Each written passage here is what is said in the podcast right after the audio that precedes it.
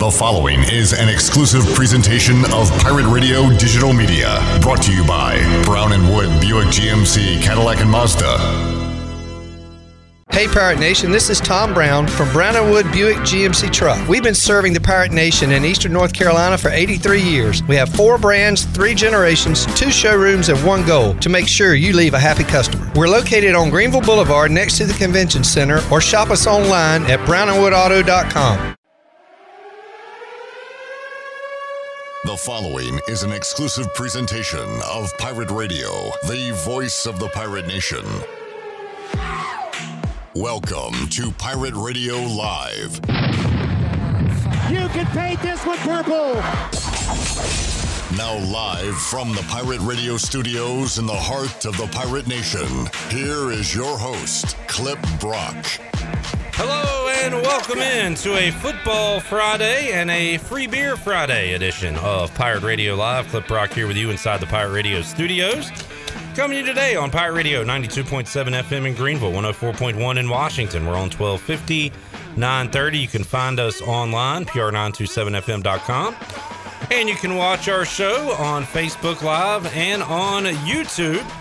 As uh, we got a fun show planned for you today. We're going to talk about it all. We're going to talk football. We're going to talk hoops. We're going to talk uh, baseball as well coming up. Later on uh, this hour, we'll talk some golf. Harold Varner III is out in Vegas, the new dad, participating out there uh, in a PGA tournament. So we'll have updates on that and talk to Mark Greenheld from the Golf Shop Radio Show. He'll join us at around 3:40 at four o'clock. Tony Dunn, CarolinaCatChronicles.com will join us. Glenn will be a part of the picks today. The big dog Glenn Griffin is here. We will take a look at the upcoming uh, Week Six NFL slate. We'll ask Tony what happened to the Panthers against the Eagles and preview Panthers Vikings and make all our picks for the upcoming NFL Sunday. At 4:35, we'll catch up with Thomas Francisco. Had an awesome career at East Carolina, a great 2021, and was called up to uh, a baseball with the Peoria Chiefs. He's in the St. Louis Cardinals organization, so he's already uh, making a splash in minor league baseball. We'll catch up with Thomas Francisco, talk about his time at East Carolina, uh, his year in minor league baseball, and a lot more. That coming up in hour number two. Morgan Ayler's the voice of Dowdy-Ficklen Stadium and Minges Coliseum, joins us at 5 o'clock. And Brian North from WCTI 12 will talk some football with us at 520. It's a lot of stuff coming up on this show. Shirley Rhodes is here, Glenn Griffin is here, and former East Carolina defensive coordinator Rick Smith kicks us off on a Friday. Coach, good to see you, man. Good to see you. See you too. Looking good as always. You always got some nice gear on. Well, you know, I coached here almost well nine years, so I got a lot of gear. A lot of cool gear. And I get to put it on. I put it on for your show.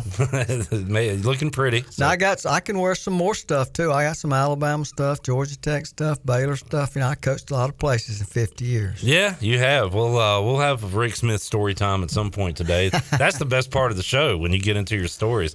Uh, Coach, you said last week. I remember off the air when you came in before we even got on the show talking about UCF, you said this is a game ECU should win, and I thought that was a little strong. I didn't know if I would use the word should. I would have used could, but then I watched the game.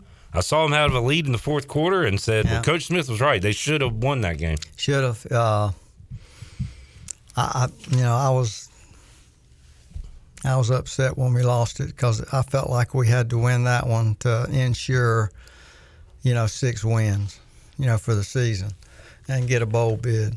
But we got six left. We just got to find three out of the six and, you know, three out of the six and get our sixth win of the year. And maybe we, if we're lucky and we quit turning the ball over, we will uh, win maybe four or five. Well, uh, I'm gonna. We this week, Coach. We went out to the listeners, the the viewers of this show, and we got grades for the offense, defense, special teams. So I'm going to ask you your grades coming up later for the team so far because we're at the midway point. But first, uh, I, I want to ask you about the, the fourth and eight. That was a big topic on the post game show. The previous play, so UCF's driving late in the game. The previous play, ECU sends an all out blitz. They blitz everybody. I think the pass is either incomplete or completed for a short gain uh, because they made him throw quick. So then it's fourth and eight, and we're wondering, well, where's where are the linebackers? Where's everybody at? They send three, and UCF gets the first down. Eventually, they get a touchdown. ECU defensive coordinator Blake Harrell talked about the fourth and eight play. I want to we'll hear what he had to say, and I want to get your take on it as a former D coordinator. This is uh, cut three, Shirley, from Blake Harrell. Yeah, so so that's the one to keep you upright because it's fourth and eight. It's time to get off the field. You know, it's around the you know just across their their side of the field there. Um, you know, you don't you don't want to expose yourself and give up a big play or you know possibly let them get in the end zone right there. You know, so you got two trains of thoughts. One, hey, let's go win it. Let's get off the field right here, get the ball back to our offense. And it could be game, even though they had three timeouts at the time. Um, another train of thought is, hey, you know, we want to win it, get a stop, but we want to make sure we don't give up anything stupid, We give up a big, big play, and, and let them drop. And, uh, you know, we zeroed out the play before. On third and eight, we zeroed out, brought seven, uh, put, put our guys in low man-man, so stretch those guys back there. Um, our tendency is probably, you know, my tendency over the last two seasons is fourth down. We're coming to get you. We're zeroing out. We're bringing seven. We're bringing the house. And um, thought they'd have a plan for that you know, we got the route we thought we'd get. The back leaked out. You know, earlier in the game, they ran the same route, and the back leaks and sits to the field, uh, right where Bruce was sitting. This time he leaks out, and we kind of sink a little bit too far and don't drive it as good as we should. And, you know, he get, he gets the, the first down there. So, you know, we all look at ourselves. Play, players are pulling the thumb and say, hey, what could I have done better on this rep? You know, I'm pulling the thumb and say, how could I put us in a better call in this rep? So, uh, you got to learn from it. You got to move on. And, and like you said, that, that will keep you up for a long time. Um, it's frustrating because you could easily be sitting here, uh, you know, four and two. You know, a couple more breaks, you could be sitting here five and one. You know, a couple other breaks the other way, we could be sitting here one and five. So at the end of the day, thank God we're three and three, and uh, we got a lot of work, work left to do, and uh, a lot season left to play, six games that I feel really good about going and and, and, and competing and, and, getting some wins and trying to get to a bowl game and see if we can't make a little noise in this conference and, and be there. You know, come late November, playing for something that matters. All right, there's Blake Harrell, and at, at, the time we were saying, you know what? Why did they not blitz? Is he overthinking it? And he kind of said there his tendency there, and you talked about tendencies from the offensive side last week, Coach. But he says usually he sends the house in that in that situation. He didn't on Saturday night. What were you thinking when you saw that situation? I thought sure he would have blitzed. I mean, that's his tendency. Uh, I think he made a good decision not to blitz because his tendency is to blitz. I thought he would catch him off guard. Uh, and he even, I don't know if you remember the play, but he disguised the blitz. You know, he had his outside backers up on the line and they dropped. Uh, but you can't, you know, you, you know, when it's over, it's over, and you can sit there and second guess, you know, until you turn gray headed like me. But uh,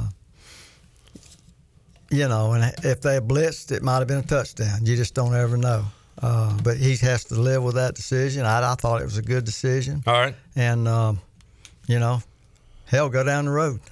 we had uh, DJ Ford, ECU safety, in here earlier in the week, and he said that they ran earlier in the game. I, I thought back to you because last week I said you got to blitz this guy. He's a young guy. And you said – really what you need to do is disguise what you're yeah. going to do and, yeah. and get in his head and, and make sure he don't know what's happening. And DJ said they did a, a good job a couple plays earlier in the game of disguising, not sending a blitz, and it worked out. So you uh, and and to hear you say you thought it was the right call, it, it was just not executed, and they yeah. got the first down. So be it. But uh, that, that's part of the chess match every week, right? And you you don't you know you don't want to give up a fourth and eight. Uh, you know I don't I don't remember the coverage he was in, but I know it wasn't a blitz. If I'm not mistaken, he was in a man free. Uh, he had he had one safety deep playing zone. Had a robber in the middle of the field playing zone, and everybody else played man. He played five under man. You know, two corners were man, and he had a robber in the middle. I think that's what. It, but it's hard to to, to tell on TV. Uh, you know, that's a good coverage, but you know, you, you're still only rushing four and you know what happened happened. They got it, and we didn't. And the frustrating thing, your defense had a chance to to win it for you there at the end, but before that, the offense had a chance to stay on the field, yeah. but they go three and out. So it was equally frustrating, Coach. Two opportunities, both sides of the ball, with a chance to close that one out on uh, Saturday night. Well, if I'm not mistaken, uh, we had how many turnovers? Three. We had the fumble at the beginning of the game. They had a interception. Well, and and a couple of the turnovers. So one was at the end of the first half, which really didn't hurt that much, and one was on like a lateral play at the end, which counted as a fumble. The one that kills you is Keaton Mitchell, who's had a great year. Fumbles going in early in the game to put you up seven nothing. Just something, uh, you know. And I watched the game, and I always go back to when I was coordinator. What are some of the things I always preached? You know, and and one thing I always preached, you know, of course, was penalties. You know, we had eight, they had four. Uh, third down, they were five of fifteen, so we were great on third down. But even on on offense, we weren't very good. Well, that's been the trend all year. You know, now t- uh, turnovers we had three, and they had one. Run, they ran the ball every time. They averaged five point three yards a snap. We averaged three point six. Uh, I would be real upset with my defense. I always tell them, hey guys, three point three is all you can give up, and I always wanted it to be less than three. But uh, end of the third quarter, you're leading the game 13 to 10. You can't lose ball games in the fourth quarter. We gave up 10 points and we only scored 3. So again, goes back to the fourth quarter. You go back and look at how many games we've lost in the fourth quarter. I don't know what winning's a habit, unfortunately, so is losing. Yeah, and you've got two now that you can look back on if you really want to bang your head into a wall and say South Carolina, UCF. I mean, leads in the second half, and and and you walk away with losses there. So, well, coach, uh, give us uh, give us your grade offensively. So the Pirates at times have they've shown some flashes. They've also been bad on the offensive side of the ball. So, how would you grade the offense through six games so far? Give them a C. Okay. That was about the consensus. Yeah. Actually, some were a little harsher than you, but Yeah. Overall, a C in critical situations, a C minus. right. Okay. When you got to have it, we don't do it. And the third down percentage on the year is highlights that. Yeah. What is the t- what is it? Oh man, I was hoping you wouldn't ask. Let's pull Well, it up on the UB stat sheet. Uh, it has been a uh, a bugaboo for the Pirates all year. Now they were able to mask that in the Tulane game because they converted so many fourth downs. Um, but third down has been an issue. So on the year, I'll pull it up here, Coach. East Carolina is converting. Let's see, twenty eight percent. Ooh, bad. 25 of 88. That's that's not good. When I was the D coordinator, I remember sitting down and, and talking with uh, some offensive coaches because I wanted to be able to give my defensive kids goals that were, uh, you know, attainable on defense on third down. And uh, I came up with okay, if it's third and five or less, we got to win 70% of the time. Third and three, we got to win 70% of the time. Now, third and eight, I was happy if we won, I, I, which they told me I was crazy, but I said, we're going to win that 50% of the time. And they were saying, well, you probably shouldn't win, but 30% of the time. but we made those goals because we preached them, you know, and of course, you can't always blitz when it's third and one or third and three. All right, well, we're, let's go to the defense. Let me ask you, what's a, a good percentage overall you want from your defense on third downs? Well, I think I think it goes back to the, you break it down. You're going to be better on you're going to be better on third and seven Sure. than you are third and three. So so my goal was if it was third and three or less, I wanted to win fifty percent of the time. If it was third, six, seven, if it was third and four, five, and six, I wanted to win sixty percent of the time, and anything over that, I was going to win seventy percent of the time. So overall, uh, because I don't have those Overall, sixty percent. Well, how about uh, teams are converting 35% uh, on third downs on East Carolina's defense? That's a good number. That's a dang take good. that. I'll take that. That Okay. means you're winning seven to ten. Yes, sir. So that is a good number. So what's your grade overall for the defense through six games? And I think really they've played well the last two weeks. I would give them a B minus. Yeah. I think they're playing better than the offense. They're uh, and unfortunately we lost the turnover battle this week. But one thing they have been doing, they've been forcing turnovers at least one, Yeah. you know, every week. So they've been doing that. And the two games they lost that we say coulda, shoulda, woulda, the defense kept them in the game. I mean, South Carolina they played good, and then last week against UCF. So I know. I just the one thing I wrote down here on my notes was that we we gave up 3.6 yards a run, and our offense. I mean, our offense made 3.6, and uh, Central Florida per run was 5.3, which I think I got it backwards. I do. Our defense held them to. We were 3.6, and our offense averaged 5.3 against them, which was pretty good by the offense. Well, and Central Florida was really stymied. They had one drive, I want to say it was in the third quarter, where they got moving the ball on the ground. For the most part, their quarterback didn't hurt us that much at all. Um, but uh, the Pirates play well defensively. Special teams this year, coach, they haven't broke one big in the return game. We haven't had a big return. Punting's been good, kicking's been improving. So, what would you give the uh, special teams right now? They hadn't hurt us, but they hadn't helped. us. Right. So, So, about average? yeah, just average. Yeah. You know, you'd like to have a punt return, you know, for a touchdown, a kickoff return. Yeah, I mean, and I think we've had some decent returns. As your time uh, as a defensive coordinator and also a secondary coach, were you ever involved in special teams? Yeah, everywhere. I, the, I think the last couple of years here I wasn't, but uh, golly, for I can't tell you how many. One year at Georgia Tech, I had the punters. I coached the punters. Now, what do you do to coach a punter? What does that mean? I had a really good punter, Oh, good. So you were a good coach then. and here's what I, here's what I told him. I said, catch. The number one thing is to catch the snap and kick it. Hey, it ain't hard, folks. you know. And this kid, of course, he he'd been our punter for a couple of years before I got the job, you know. And I just and like Coach Curry, who was who was our head coach, he told me he said, "Don't tell him anything, but to catch the snap." so I, I said, "Now, I just catch the snap. That's the first thing you got to do, and that's the only thing I'm going to tell you." And I can remember, man, I was studying up on punters. I talked to people. Coach sent me some kicking camps. And I can remember uh, who was the punter. He was an NFL punter for the Raiders. And uh, he said, Coach, the only thing you need to teach that punter is the proper drop. You know, of course, the first thing he's got to do is catch the punt. The second thing, that drop's got to be, he can't, the tip can't be down or up. It's got to, you know, and I would watch the, watch the snap, he'd catch it, and I'd watch the drop, and he'd punt it. He was pretty good. What year were you at Georgia Tech? Do you remember? Oh, I was there in '77.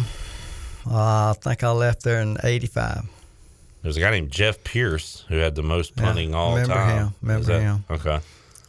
So, um, I, but I guess now when it came to um, the coverage units and stuff, you were more. You had to actually tell them what to do, right? Yeah, and now I- I had the gunners for years. Uh, you know, the two wide guys going down. I had them for years. And one year I had, I had uh, the left, the right guard, tackle, and end.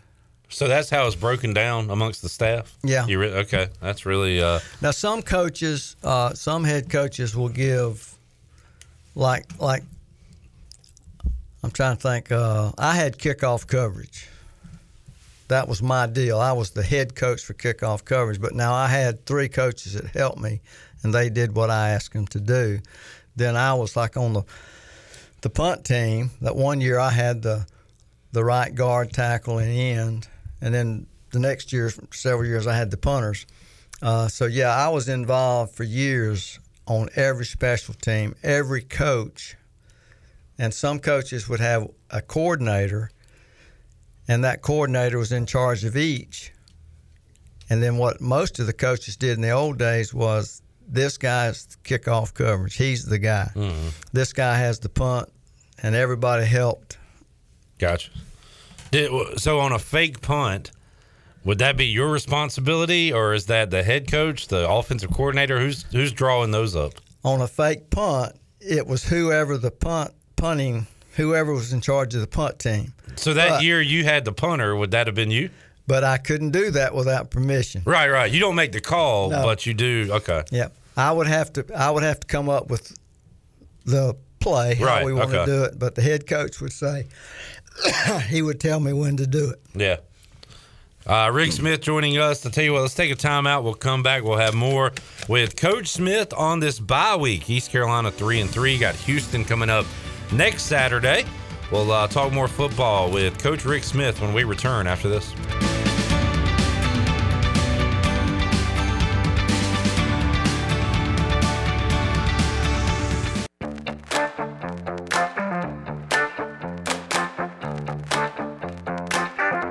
You're listening to Hour One of Pirate Radio Live. Do you need custom t shirts, apparel, or promotional items for your business, organization, or event? Keep it local. Print it local with University Sportswear. Contact them today at universitysportswearenc.com. Now, back to the show.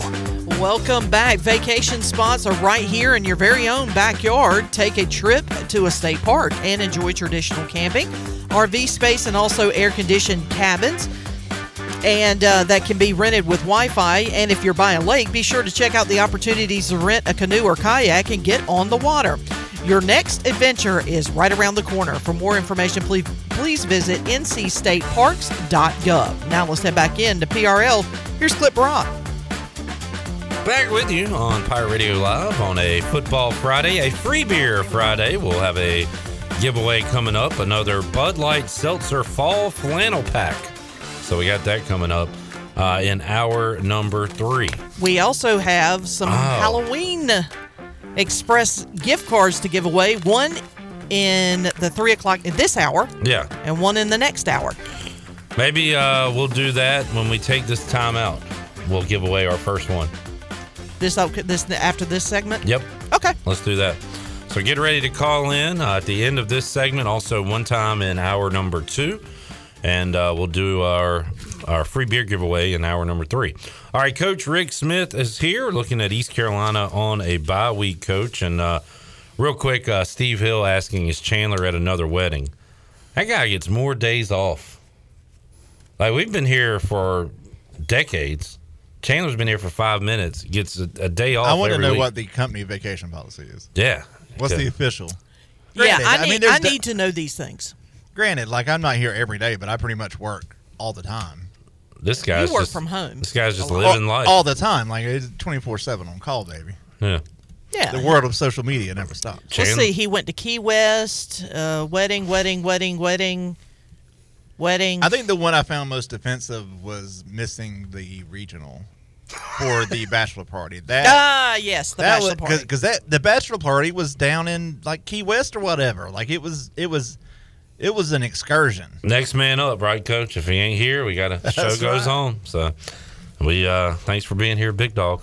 Uh Steven has a question. He says, Why is it only some teams have a reputation for success on special teams like Virginia Tech and Beamer Ball? Uh, all teams practice it, but is it just when a head coach makes it a priority, those teams have success? So uh, there's a good question there at the end. Uh, Some coaches you've coached with have maybe prioritized it more than others. Coach, would you say, or Yeah. Uh, I've never worked for one that didn't really push special teams. Uh, you know, and I've worked on a staff where one guy was the head of each special team, and he, you know, gave each coach a uh, a job to do on that particular special team. I've been on other staffs where, like I know for all those years I was with Coach Curry, I was the kickoff coverage guy, and I was I was the guy. I mean, you know, everybody worked for me, uh, and then I was working for, uh, like there was another coach that had the punters. Well, I was the gunner guy. I had the two widest guys, the gunners that went down. That was the two guys I coached. Uh, you know, every, every coach just does it different. I mean, that's only two ways you can do it. Yeah. And I've been in both ways. And uh, practice time is precious. It's probably more precious today than it was when you first got into coaching. You could probably practice more. But how much do you remember, coach, through the years? Do you focus on special teams like per day or per week? How much, you know? Well, usually you'll do. You, you, we did punt every day. Every coach I ever worked for, we did punt every day, and punt was usually the first thing we did after stretch. I mean, you did punt, and then uh, like kickoff coverage. I got one day. I had I had kickoff coverage for hundred years. Uh, I got one day. one day. One day a on week. Thursday. Yeah. One day a week, and uh, I finally talked Coach Holtz into letting me do it twice. I said, Coach, I get to do it on Thursday, and you don't let me do it live. He said, I ain't letting you ever do it live, except in a game. And I said, Well, let me do it on Tuesdays, and then let me do it again on Thursdays. So he, he let me do it twice. Uh, so on Tuesdays, as soon as punt was over with, we did kickoff coverage just to make sure you know everybody knew who was on the team, and we we made sure we did the lanes.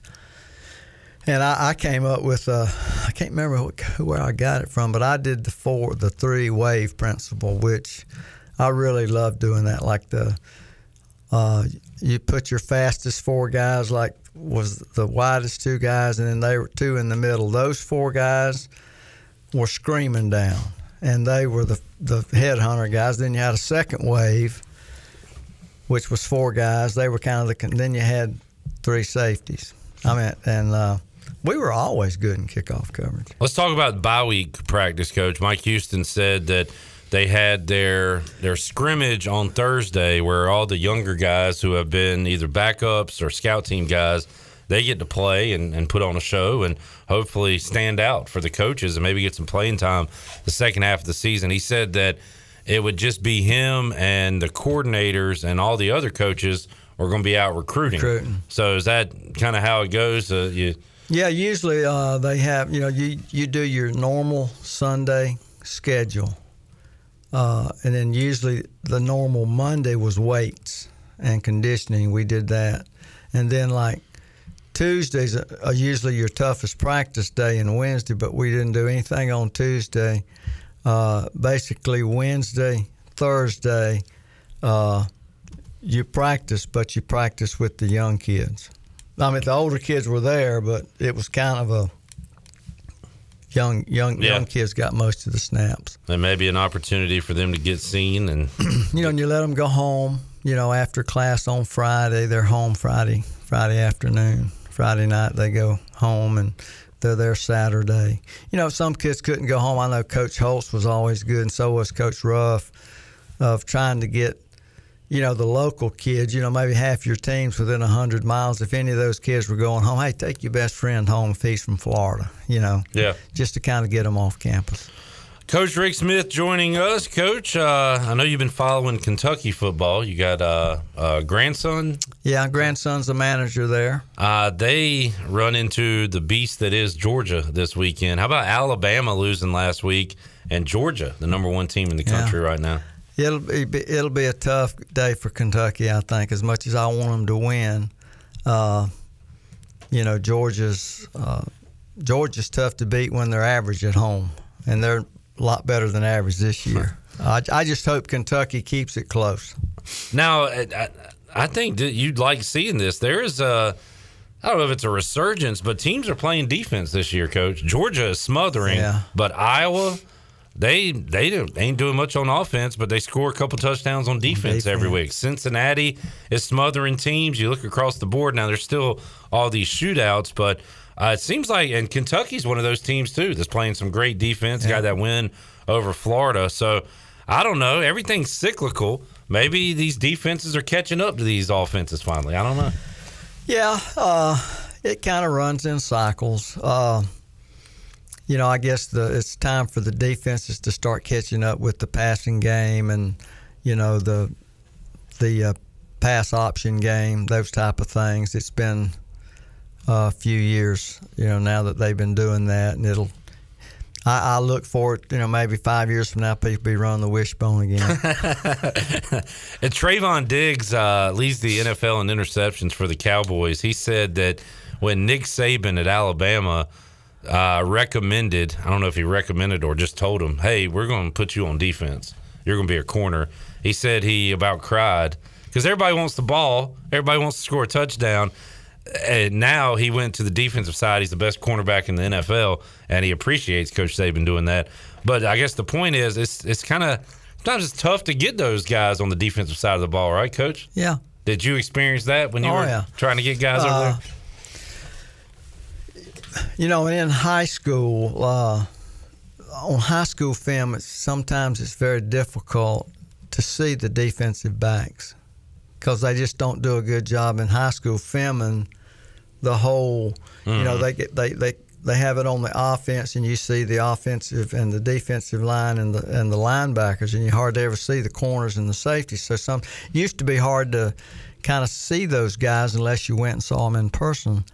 Uh, but yeah, it was uh, back in my day. It was pretty tough to recruit, you know, safeties and defensive backs, and you know, a lot of them because high school coaches, and I was one for ten years. Where do you put your best football player? It ain't at quarterback unless you're an option team. It's at tailback. Running back, yeah. So all the great corners that I had through the years were offensive tailback. Yeah. I remember uh, Travis Simmons, uh, who was a good, really good corner Yeah. here. He, uh, I think he was a uh, tailback slash receiver, if I'm not mistaken. Travis And, uh, Simmons, great story. I'm at, uh, I'm in Tallahassee because he was from FAMU. That's your neck of the woods. He was from FAMU. I'm there at the school and I'm watching them in the spring, you know, warm up, and I was going to come back later that night and watch them, you know, practice. And uh, I noticed I had been to a basketball game to see another kid the night before. And I noticed Travis was on the basketball team. I mean, he's a great little old basketball player. And I went to the coach. I said, "Why isn't that kid playing defense? He could be a great corner." No, he just he, ain't- he didn't want to play defense. He, I said, go. "Well, he ain't going anywhere as a wide receiver, five foot ten. So, I talked to the kid on the phone, and uh, got him to go to defense. And of course, The rest is history. The rest yeah. is history. Uh, he was a great player, so you had to do some convincing Yeah. to those guys to get them on that defensive side of the ball. Coach, uh, good stuff. Appreciate you joining us today. We'll uh, we'll get we'll talk Houston next week. Okay. What you got planned for uh, bye week Saturday? What's Miss Barber got you doing this week? Well, we'll just be watching games. You know, There we're going go. to watch Kentucky game. Uh, I kind of watch, try to watch the Cincinnati game because I coached there two years, and of course, you know, if I had to watch everywhere I'd coached, I'd be Baylor. You know, That's a lot of football.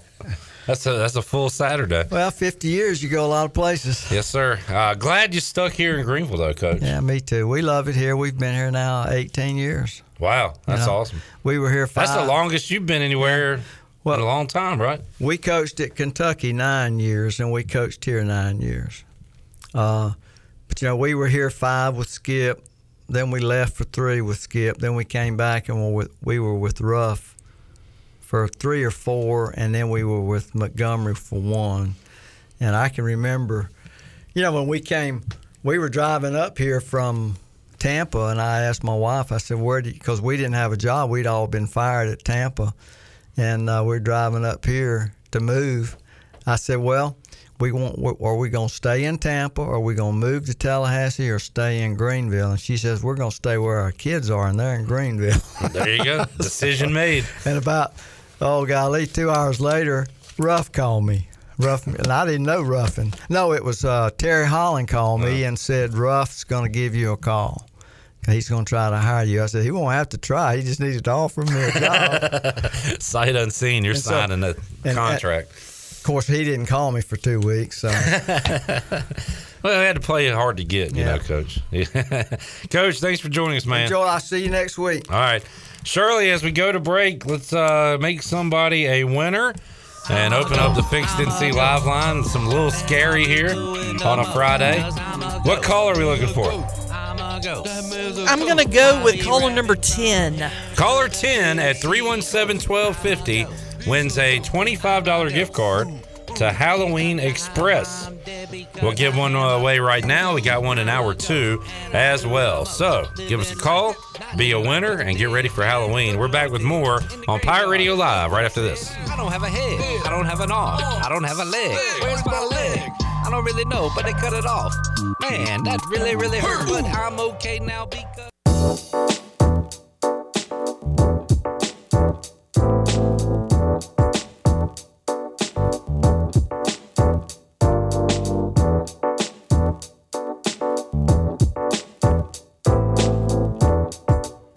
You're listening to Hour One of Pirate Radio Live. Do you need custom t shirts, apparel, or promotional items for your business, organization, or event? Keep it local. Print it local with University Sportswear. Contact them today at universitysportswearenc.com. Now, back to the show. Welcome back. Hey, Pirate fans, are you craving a calzone? The Community Calzone is for you. Open seven days a week, plus open late on weekends until 4 a.m. And they deliver for calzones, wings, salads, and more.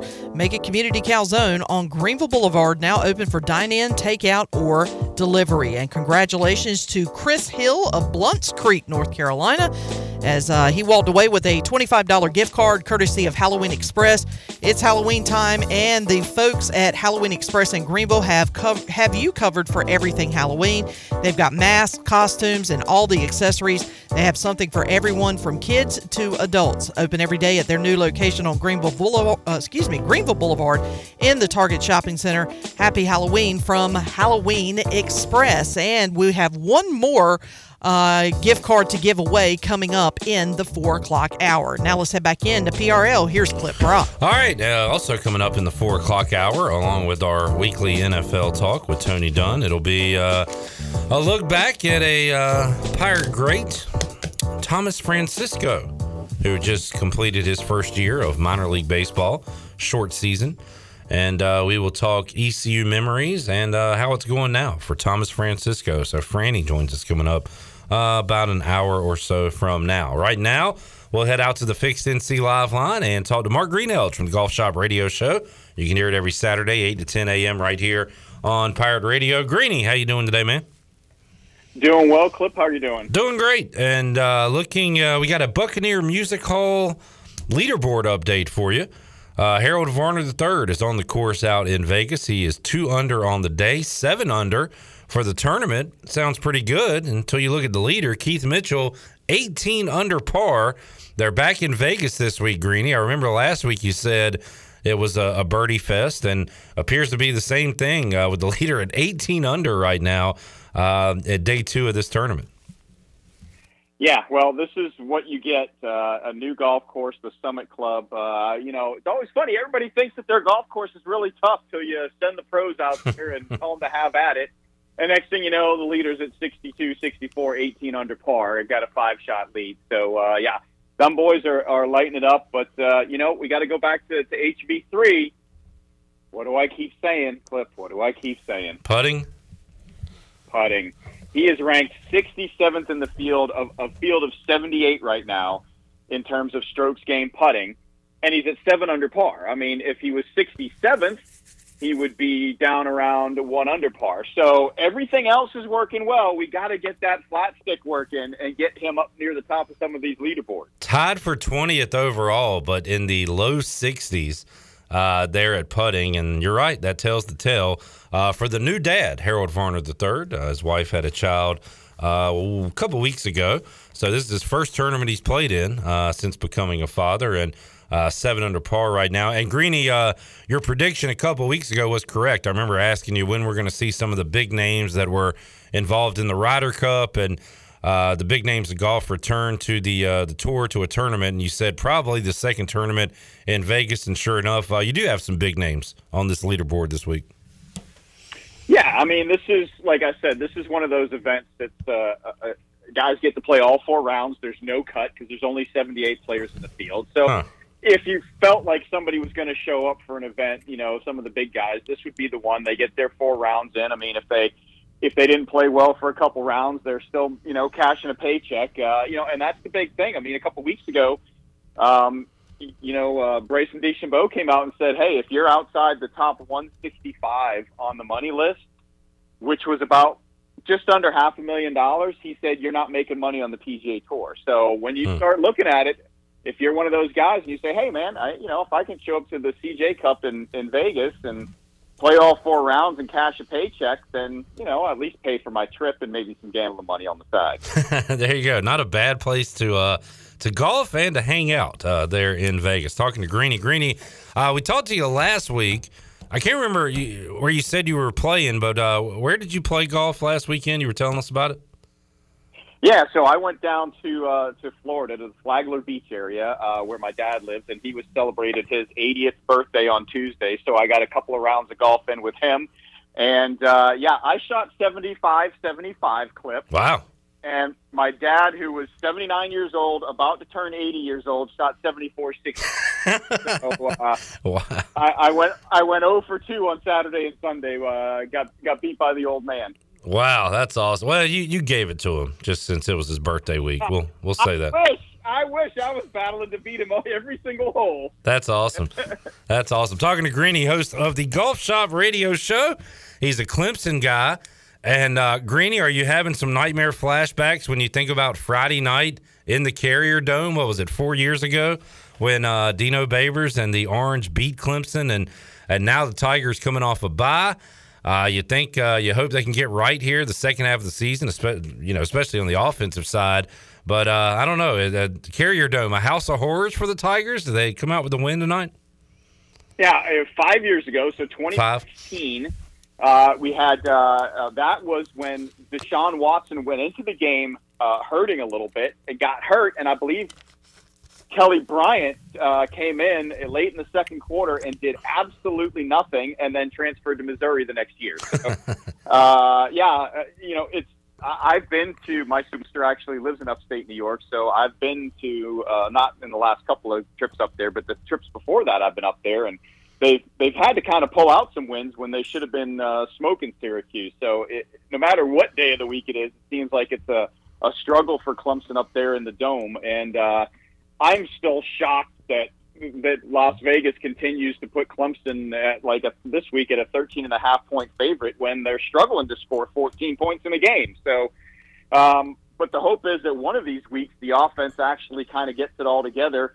You know, I felt like in the first part of the season it was the quarterback not making the right plays and the right throws, and then it seems like as the season's gone on, when he's actually made some decent throws, the receivers are running the wrong routes or dropping the football. So eventually maybe they'll get on the on the same page with each other and they'll have one of those games where they score 40 or so points. But uh, I'm not holding my breath. Down goes Bama last week, uh, Greeny. The number one team in the country is now Georgia. They got Kentucky this weekend. Alabama has Mississippi State. All these Big Ten teams that are in the top 10 are going to have to play each other eventually when you look at Iowa and Michigan. And uh, I think Michigan State's still undefeated. So you look at the ACC, Wake Forest undefeated. Now, their tough part of the schedule, including the Tigers, including NC State, North Carolina, Boston College, all that's still to come for Wake Forest. But it is a, a, wide open year. If you're Cincinnati, you're hoping some of these teams can get knocked off again. You go perfect and you get into the playoff. If you're Alabama, all you got to do is keep winning and beat Georgia in the SEC championship, and there'll probably be two SEC teams in the playoff. But this is uh, this is different than years past. I'm enjoying it because you're you're seeing these teams lose, and uh, it's it's kind of shocking. I mean, uh, unfortunately for you, uh, Clemson's involved in that, but it, uh, it has been a fun year of college football. Well, yeah, and I think you know I've said it before. I think there's a couple things responsible for that. I mean, I think this transfer portal is obviously impacting those top teams. I mean, when you look at it, uh, and I really know it from a Clemson perspective. I mean, we've got I think three kids that are uh, that were at one point Clemson um, recruits that are playing quarterbacks at other schools. You got uh, you know running backs that are playing at other schools. It's been more on the offensive side of the ball, and I think I think you're really seeing that show up for Clemson. Is that once you have a few injuries, then you kind of get behind the eight ball. I mean, even this year, you know, you have Shipley as your number one running back, and Lyn-J Dixon's kind of in the doghouse. Well, he announces he's transferring, and then uh, Shipley goes down, and so now essentially you're out two of your top three running backs. So I think between the uh, between the transfer portal, which you know I don't mind transfers. I just don't necessarily know if I like it. You know, play four games and then you get to go somewhere else if you're not happy, if you get knocked down the depth, depth chart. I don't like that. I think you either start the season before the season you transfer or after the season you transfer. And I think what you're seeing is that this transfer portal is going to hurt the, you know, the better teams, the top teams, because kids will transfer out and go to maybe that second tier of teams and elevate them up. So then you start working on the parity a little bit. But I just, I think it's tough when you ask a, t- a top team, uh, whether it's a Georgia, Alabama, Clemson, or these guys, or Ohio State, to have to recover from potentially three, four, five kids transferring that you expected big things out of. Good points by Mark Greenhelge, Golf Shop Radio Show, talking golf, talking football. Greeny, uh, a little baseball. I know you're a Northeast guy. You're a Patriots guy. Are you uh, rooting on your? Uh, are you a Red Sox guy? You're rooting them on tonight.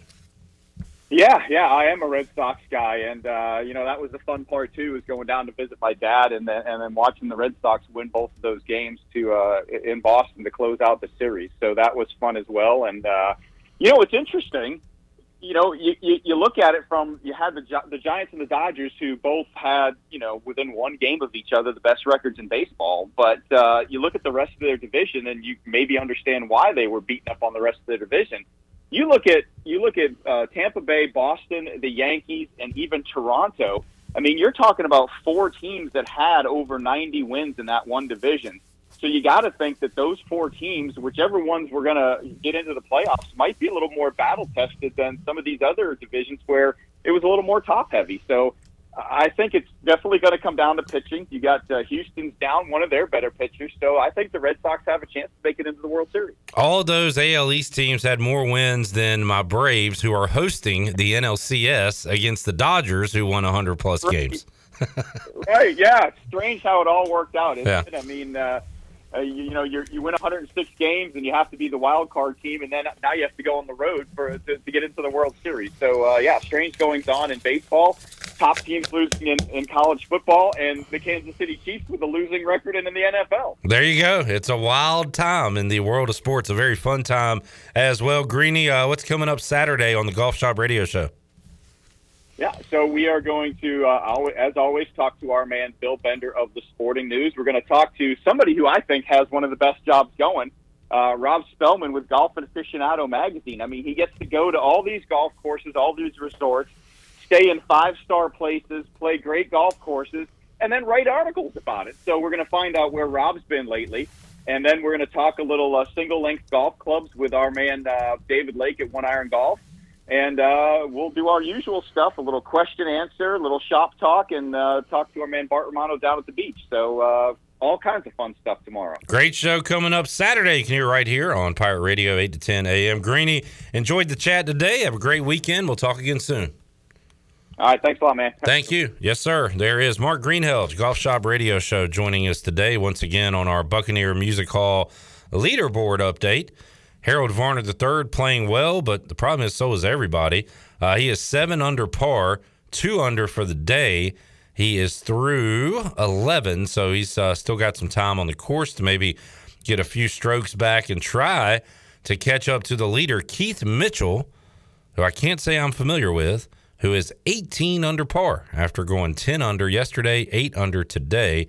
So a great score uh, for him. And I mean, you look at it, the last place uh, player, Jason Kokrak, can't say I'm familiar with him, is plus five, but Justin Rose plus three. Uh, that's what the the end of this leaderboard looks like. So it's a birdie fest going on out in Vegas uh, this weekend. Let's uh, take a timeout. We'll come back when we return. What in the world happened to the Panthers? I know Tony's Tony Dunn is tired of answering that question, but we'll look back briefly on that loss, talk about the keys to the Minnesota game coming up, and make our picks. The big dog is back. He'll be making some picks today, along with Tony and I, as we roll on hour two of Pirate Radio Live. Thomas Francisco coming up at around 4:35 or so. We still got Morgan Ayler's Brian North and a couple of giveaways. A lot more to go on Pirate Radio Live. Back with you after this.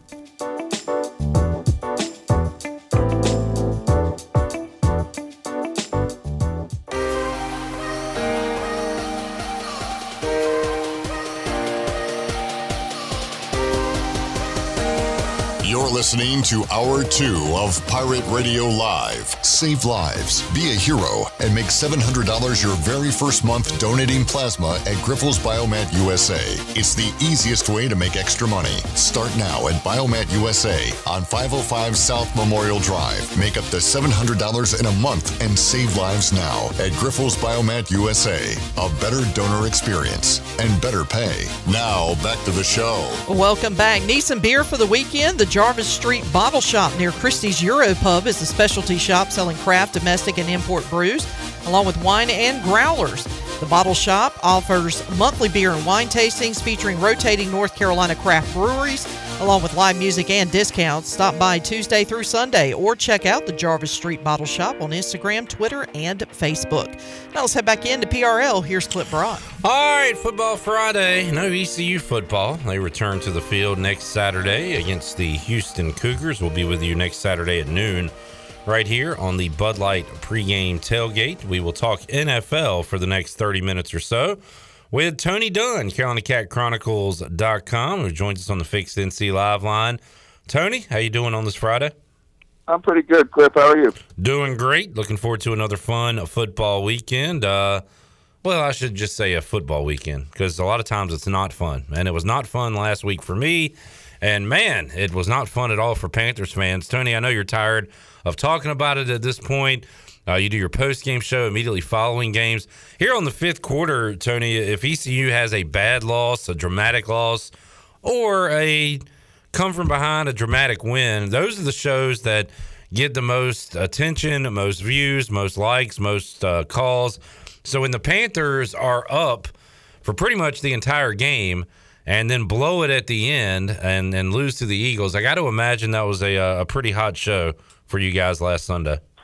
Yeah, I mean, and then you get basically two weeks of it in a row. You know, you go into halftime up every week, and for the last two weeks, the Panthers have come out losers. And uh, you know, you really needed to win that one. You felt like uh, with Philadelphia, I know every game is just one game on the schedule, but as you get further into the season, the more it seems they go ex- exponentially become more and more important. Uh, and yeah, Panther fans are, you know, it's not fun um, in the second half of these games recently. Yeah, and and I don't want to dwell on it, but I do want to ask Tony who uh, who is getting the finger pointed them pointed at them most right now for that loss last week. Is it the head coach? Is it the quarterback? Is it somewhere else? Who's uh who's everybody blaming? You got to blame somebody after a loss, Tony. So who's catching the heat? There is like a a pantheon of blame, right? and and uh, well, Bryce Williams would say a plethora. Uh, yeah, yeah. There's a lot to go around, and and and how you rank them in the order of uh, on the Mount Olympus of mess ups. Um, I think for Panther fans, it just starts um, with uh, number one, what we've been upset with for the last nine years or so, and that's the offensive line. Uh, you know, very difficult well, the Philadelphia was rushing four and getting home every time. It felt like so. Um, you know that's number one, and then uh, Sam Darnold played his worst game of his career uh, of his career as a Panther uh, this past week, and then you got to start. For me, I think Joe Brady's name creeps in a little bit. This Panthers mm. offense um, is the worst third quarter offense in the league, and uh, again, you've you've gone into the last two games up at halftime and uh, the the third quarter is some sort of disaster. With Dallas, it was 22 points um, or 20 points un- unanswered in the third, and this past week against the Eagles, it was just you know the wheels on the bus start coming off in the third, and you know you're punting, you're turning the ball over, and you're getting uh, punts blocked, and so it's just kind of a mess. And the problem with the Panthers, I think, is there's just too many areas to be upset at this point. Um, you know, it's just not a left tackle; it's the whole offensive line. So, yeah, I think that's kind of the ranking at the moment for me. Tony, let's talk uh, injuries. What is the uh, the status of McCaffrey for Sunday? He is out. Uh, out. Did not. I think they tested him on Wednesday. I think we were talking about this at uh, Sports Trivia, and then this past yesterday he did not practice, and now I think they've officially said he will not play this Sunday. So you ready for Chuba Hubbard? Uh, well, Royce Yeah, like so Chandler was saying we got to figure out, you know, what to do without McCaffrey and I said, well, I, I think they they just using Chuba Hubbard like they used McCaffrey because last week 24 carries, he got over 100 yards, but also 5 catches Tony on 6 targets. So they're giving him around 30 touches. That's a big load for the rookie, but they're basically using him like McCaffrey, at least in the volume uh, department. It looks like. Yeah, I mean, they- they seem to have, um, you know, they want him to work. Um, and you could see this uh, before McCaffrey was even injured. Is that that the first two after the first game of the season, uh, Joe Brady and them were answering a lot of questions about, are you really planning on running Christian McCaffrey into the ground? I mean, I think he had 30 carries that first week, and you remember we had the discussions about uh, too much use. Right, but around week three, I think they really started to try to work Chuba Hubbard into the game plan. But you're right. Um, I don't think there's anybody that's going to be worrying about protecting Chuba Hubbard from too much volume. I think they're more worried about him getting too much volume out of necessity. Uh, Chris McCaffrey, you know, and then that's been the conversation, you know, and that's the conversation that kind of is now dominating the fans. Cliff is right after this loss, like the first thing is you can talk about how terrible the offensive line is. Then people are starting to turn on Sam Darnold, and then now the most important thing is everybody's like, Christian McCaffrey. Well, we have won with Christian McCaffrey. We have given it to him a thirty times. So yeah, I, look. Uh, the one good news about it is is that Chuba Hubbard's on my fantasy team, a stinker of a fantasy team, and maybe I get a starting running back out of it. You should get some points out of Chuba coming up on Sunday, Panthers Vikings. Uh, before we get there, one more at least question for you. Uh, and maybe this goes back to Darnold uh, having his worst game. He's had a, a pretty good year, and especially with the rushing touchdowns. But I, I remember the the bomb to Robbie Anderson week one. Has he been a disappointment? Has the Darnold Anderson connection been a disappointment? It's been a lot of DJ Moore and uh, very little Robbie Anderson to this point. You know, after uh, in this Philadelphia Eagles game, there's a you know clip that's been floating around the internet of Robbie Anderson yelling on the sideline, being upset. And, um, you know, they haven't been able to connect on the deep ball, and um, it, it hasn't been that they just haven't tried it at all. It's that they have tried it. It seems like, and just the chemistry hasn't been there. Darnold's been under duress. I mean, he's being being harassed the whole time. Um, uh, but I tell you this is that you go uh, after that Houston game. I took a lot of fla- flack on our um, post game show for being too hard on Darnold, and everybody wanted to talk about how great a game was. And then two weeks later, people are now talking about trading. We should have traded for Deshaun Watson. Um, so this is, you know, this is Panther fans being, or all football fans are kind of fickle to a certain degree, and uh, until it works, uh, people are going to keep talking about it. Now, I just don't know how you're going to, you know, contest these secondaries when this offensive line is just letting people through entirely. I mean, it's getting beat like a drum. So I think for for my personal opinion, Sam Darnold has been adequate, um, and I think he could be better than he has been if you give him some decent protection. Um, I just don't know how you're going to change the narrative this year with these same players that you have, and and now injury is besetting. Um, so, and and that's what the other thing is is we've been missing Ty Elflein. He's terrible anyway, though. So him being gone isn't really that big of a deal. Cam Erving is maybe coming back to this offensive line, but again, he's not very good either. And then last, there's another injury thing that uh, we our punter, who has been a bright spot, in my opinion, is a bright spot of the team uh, in the special teams that struggled. Joey Charl- Charlton was put on uh, IR this week, so now. And then it's so funny. The first, like the one thing, the one player on the special teams that I think was pretty good. The first line from Darin Gantt on Panthers.com is he struggled this season. I, so I don't know, like I mean, everything. It's just like a it, for us being three and two. It really feels like we are two and three. I was just about to say, Tony, you sound a long way from three and zero, which was not that long ago at all. No, I know it's crazy.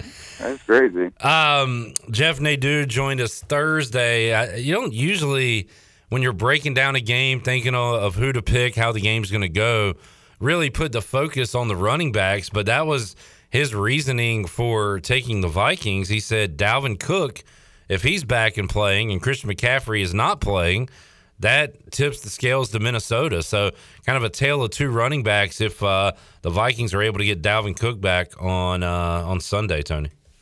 Yeah, I mean it's um, it's kind of a the, the Minnesota Vikings have really been a thorn in Panthers' side for a long time. Feels like uh, you know, and so I'm not really looking forward to this week. I don't the you know my confidence level. Uh, you asked me about this. What was my yeah confidence level or excitement level? And I thought, and this was before week one. I said it was it's at ten now, and it's going to go down each week. and uh, you know the Vikings. If you think back to 2016, they're the team that Michael Oher suffered the concussion Hmm. that then ended his career ultimately. We've had some of these uh, block kicks for touchdowns against the Vikings. It just seems like they've always been a problem for us. So I'm not looking forward to this game necessarily. And on top of that, um, yeah, Dalvin Cook's great. Um, now there's some questions how how are the Panthers faring against the run, particularly after that Dow, uh, that Dallas debacle. Um, and then Minnesota's defense is back. It seems like, um, you know, for the last I guess two years or at least last year, you know, they became like an offensive team, and the Mike Zimmer defensive front just hasn't been as imposing. Well, Yeah. they have more sacks than the Carolina Panthers right now, so um, it's going to be like a. I, I feel like we don't match up well against them, but I thought we matched up well against Philly, and look at how that turned out. So right now is uh, I, I would think that the Vikings are they favored. Um, uh, Last time I looked, they were favored by one point. It's basically a pick 'em, but the Vikings were favored, I believe. I'll look it up. Um, Dalvin Cook, uh, um, he is one of those running backs that he's he's in the category. He should be in the talk, uh, talent wise, with uh, McCaffrey, Kamara. Uh, he's been so productive, but he's had his share of injuries too, and I think you know uh, maybe that's why we don't uh, put him in that uh, Kamara uh, McCaffrey conversation. That's definitely why, because when he's had healthy years, I don't even know if it's plural, but he just puts up eye popping numbers. The problem is he's had at least two years, Tony, where he has not had a lot of work. So, Yeah, and I hate to say it is that now people are asking is Christian McCaffrey's yeah. uh, you know storyline becoming more and more like that. Vikings are now a two and a half point favorite. So uh, that has gone up quite a bit. A lot of Vikings betters out there, it appears. Tony, can you uh, hold through a break and we'll do some picks when we come back? Totally. All right, let's do that. Let's take a timeout. We'll come back. Myself, Tony Dunn, and the big dog, Glenn Griffin, is back with some picks as well. When we return on Pirate Radio Live, we are back with you after this.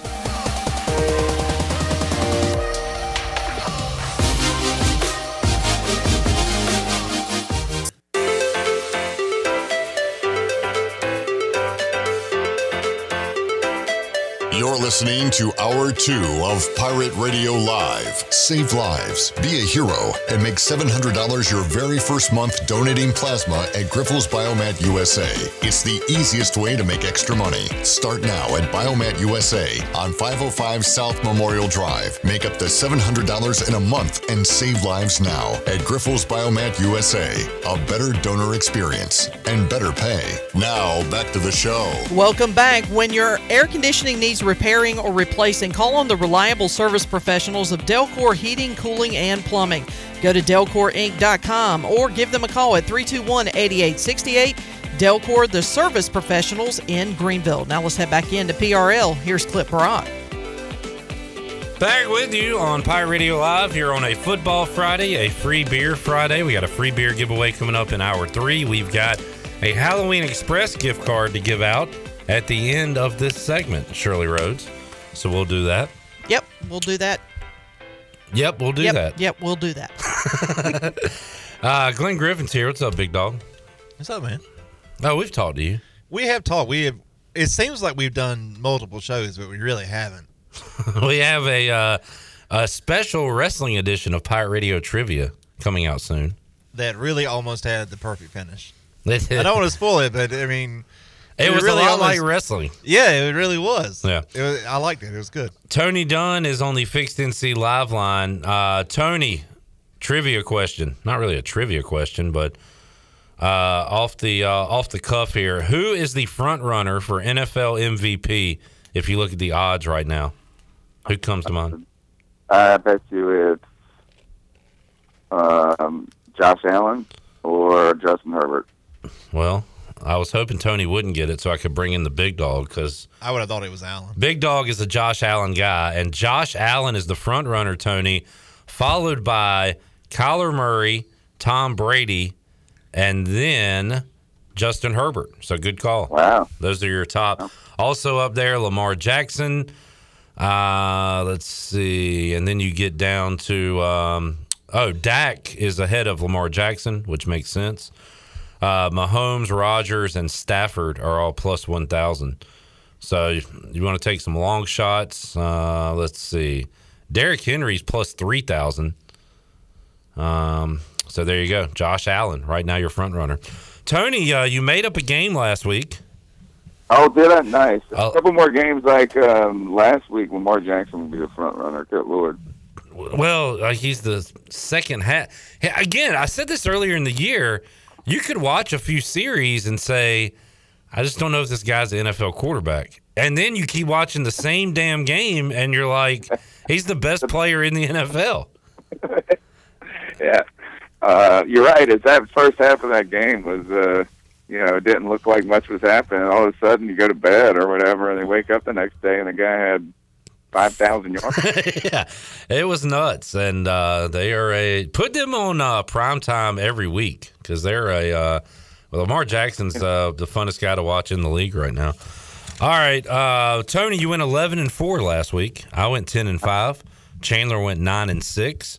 So on the year, I have uh, I'm I have 51 wins. Chandler slash Glenn has 49, and Tony has 48. So right there in the mix.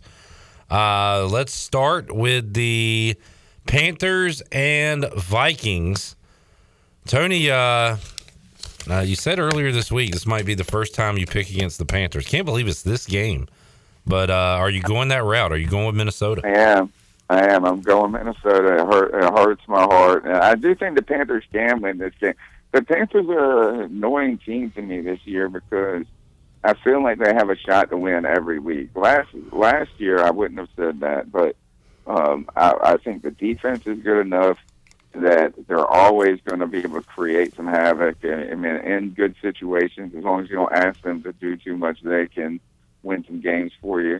Sam Darnold, um, I think, in, in the right situation. There's offensive fire, firepower on this team, uh, despite not even having Christian McCaffrey. But right now, things aren't just aren't going the right direction for the Carolina Panthers. So, like, I mean, I can continue just to pick with my heart, or this week the money too. Uh, like the number keeps moving. Yeah. I think I saw the Panthers originally favored right after the loss uh, again, or you know, last week, and then the money and it's moved to Minnesota being favored. So I'm picking with my head this week. I wouldn't be surprised though if the Pan- you know it's just one of those things. We're like they're maybe we're the Vikings. Maybe we're going to be an every other week team, and it seems like my picks are an every other week thing. Oh yeah, is a good week. The Vikings are are impossible to pick and predict. And last week, I picked them and said it would be a Cousins bounce back game because it was two. It was let's see, they played the Browns in a fourteen to seven game. And then I thought, okay, last week they're going to have an explosion against Detroit. Well, that didn't happen. So I'm going to continue to ride the the Kirk Cousins roller coaster and say the bounce back is this week, and he has a big game, albeit against a, a stingy Panthers defense. But I will take the Vikings on the road. Glenn, how about you? I will take the Panthers at home because I think that bad Kirk Cousins game is looming. You just know you don't know. Like it's it could happen at any time. Three picks, Yeah. nasty numbers. Like it, it just feels like it's coming. All right, there you go. Uh, the Dolphins are a favorite. I think the only team other than the team they're playing this week they'd be a favorite against is probably Houston. But they are a three point favorite. This game is in London, Tony. 9:30 a.m. Dolphins Jags. Looks like Tua is going to give it a go. I think. Um, I will take the Miami Dolphins to beat the Jaguars. Glenn. Does Urban have somebody attached to him at all times in London, making sure that he doesn't hit the puck? Yeah, this is uh this can be tough for him because you think the tabloids are bad here. They're even worse over there, right?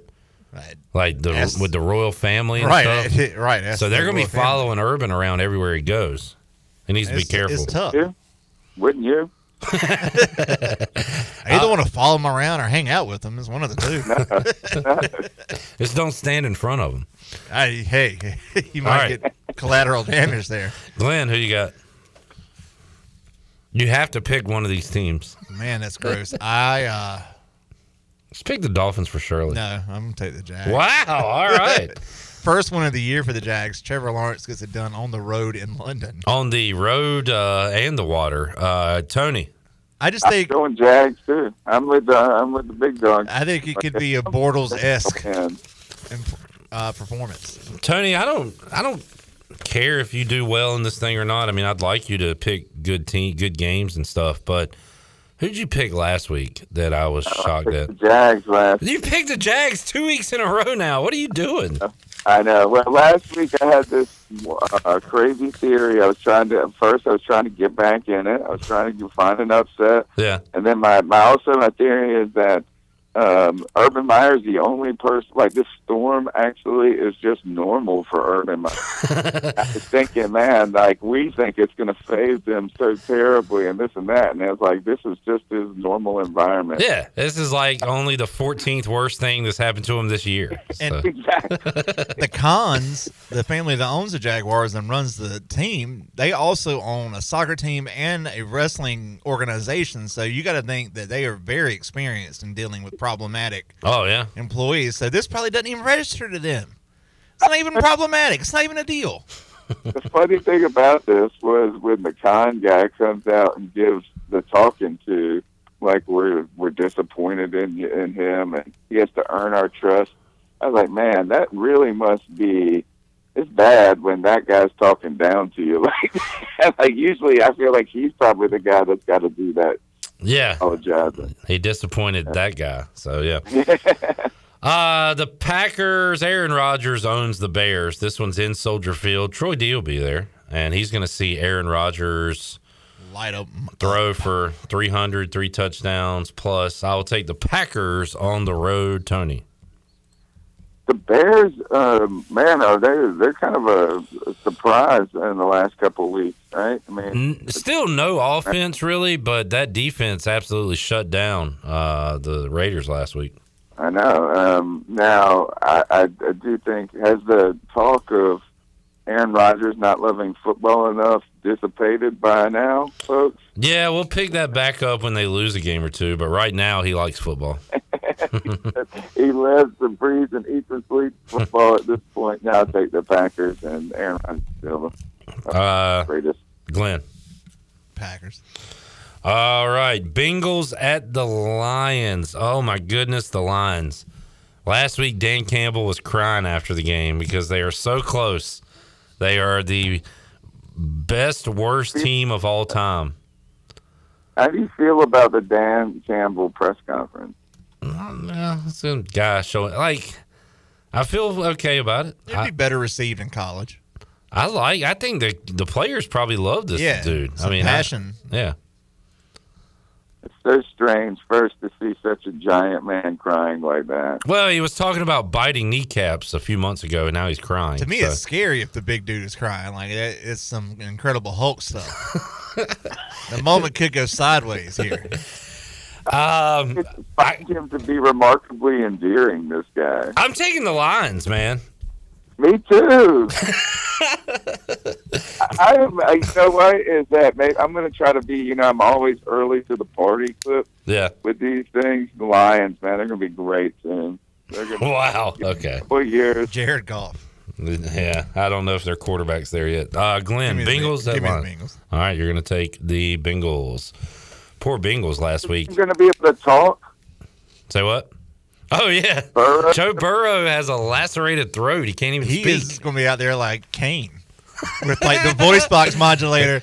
Ready, set, hut, hut, one. Did you see that there was a quarterback for the 49ers in like the Yeah. 70s or something that had to do that? Did that? I didn't read the story, but I saw the picture and he had a backpack speaker on. That is a weird deal, man. They put Joe Burrow on no talk uh, for the week. So Wow. Pretty Is it on the road? uh, it's in Yes, Detroit. It's in Detroit. It's- there's Oh. there's no sound there. Yeah, it's not. It's going to be on on fleek, as the kids used to say. Wow. All right. Uh, Texans at Colts. I will take the Colts at home, but good grief, did they blow one on Monday night? It's a stinker. Uh, Tony, who you got? You know, I, I was expecting that. Um, I was kind of rooting for the Texans last week when they were about to put away. Oh, they blew one too. I know, and about back to poor David, awesome David Culley to poor David Culley. Yeah. Um, I cannot. Oh, and well, you know, what? So another surprising storyline with this is is how historically bad the Colts defense is. We came into this season going, oh, they got a good defense. They'll be able to run the ball. We'll just let to see if Carson Wentz uh, is on the injury report for ankles. ankles. Multiple plural ankles. I think of the Colts, despite uh, like uh, having an atrocious defense this year. Wentz had over 300 uh, Monday night. Glenn, who you got? I, Texas mean, I, get- Colts. I reckon the Colts. All right, I reckon. Uh, I will take the Rams on the road at New York. The Giants. Easy pick. Okay. Doesn't matter which. Uh, I was going to ask because I don't have. It doesn't matter. Is it Jets or Giants? It doesn't matter. No, give me the Rams. I will take the Chiefs on the road against my football team. I'll take the football team. I think you're gonna get a scrappy win this week. I Uh, think the Chiefs' defense is in disarray. At some point, we're gonna have to say the Chiefs aren't that good. The running the running game is trash. The defense is bad. How can you win like that? They're uh, they're not good against good teams. They're not good against good teams. I think they'll be good this week, though. Who do you who you got, Tony? I got the Chiefs. All right. I feel like this is the I, I don't believe uh, right now the football team. Man, what a mess! What a mess! Take the over. A lot of points in this game. Uh Chargers at Ravens. This is a good game. flex this game to Sunday night because the Sunday night game stinks. Uh that it does. Yep, you're right. You're putting the best game of the week on at one o'clock.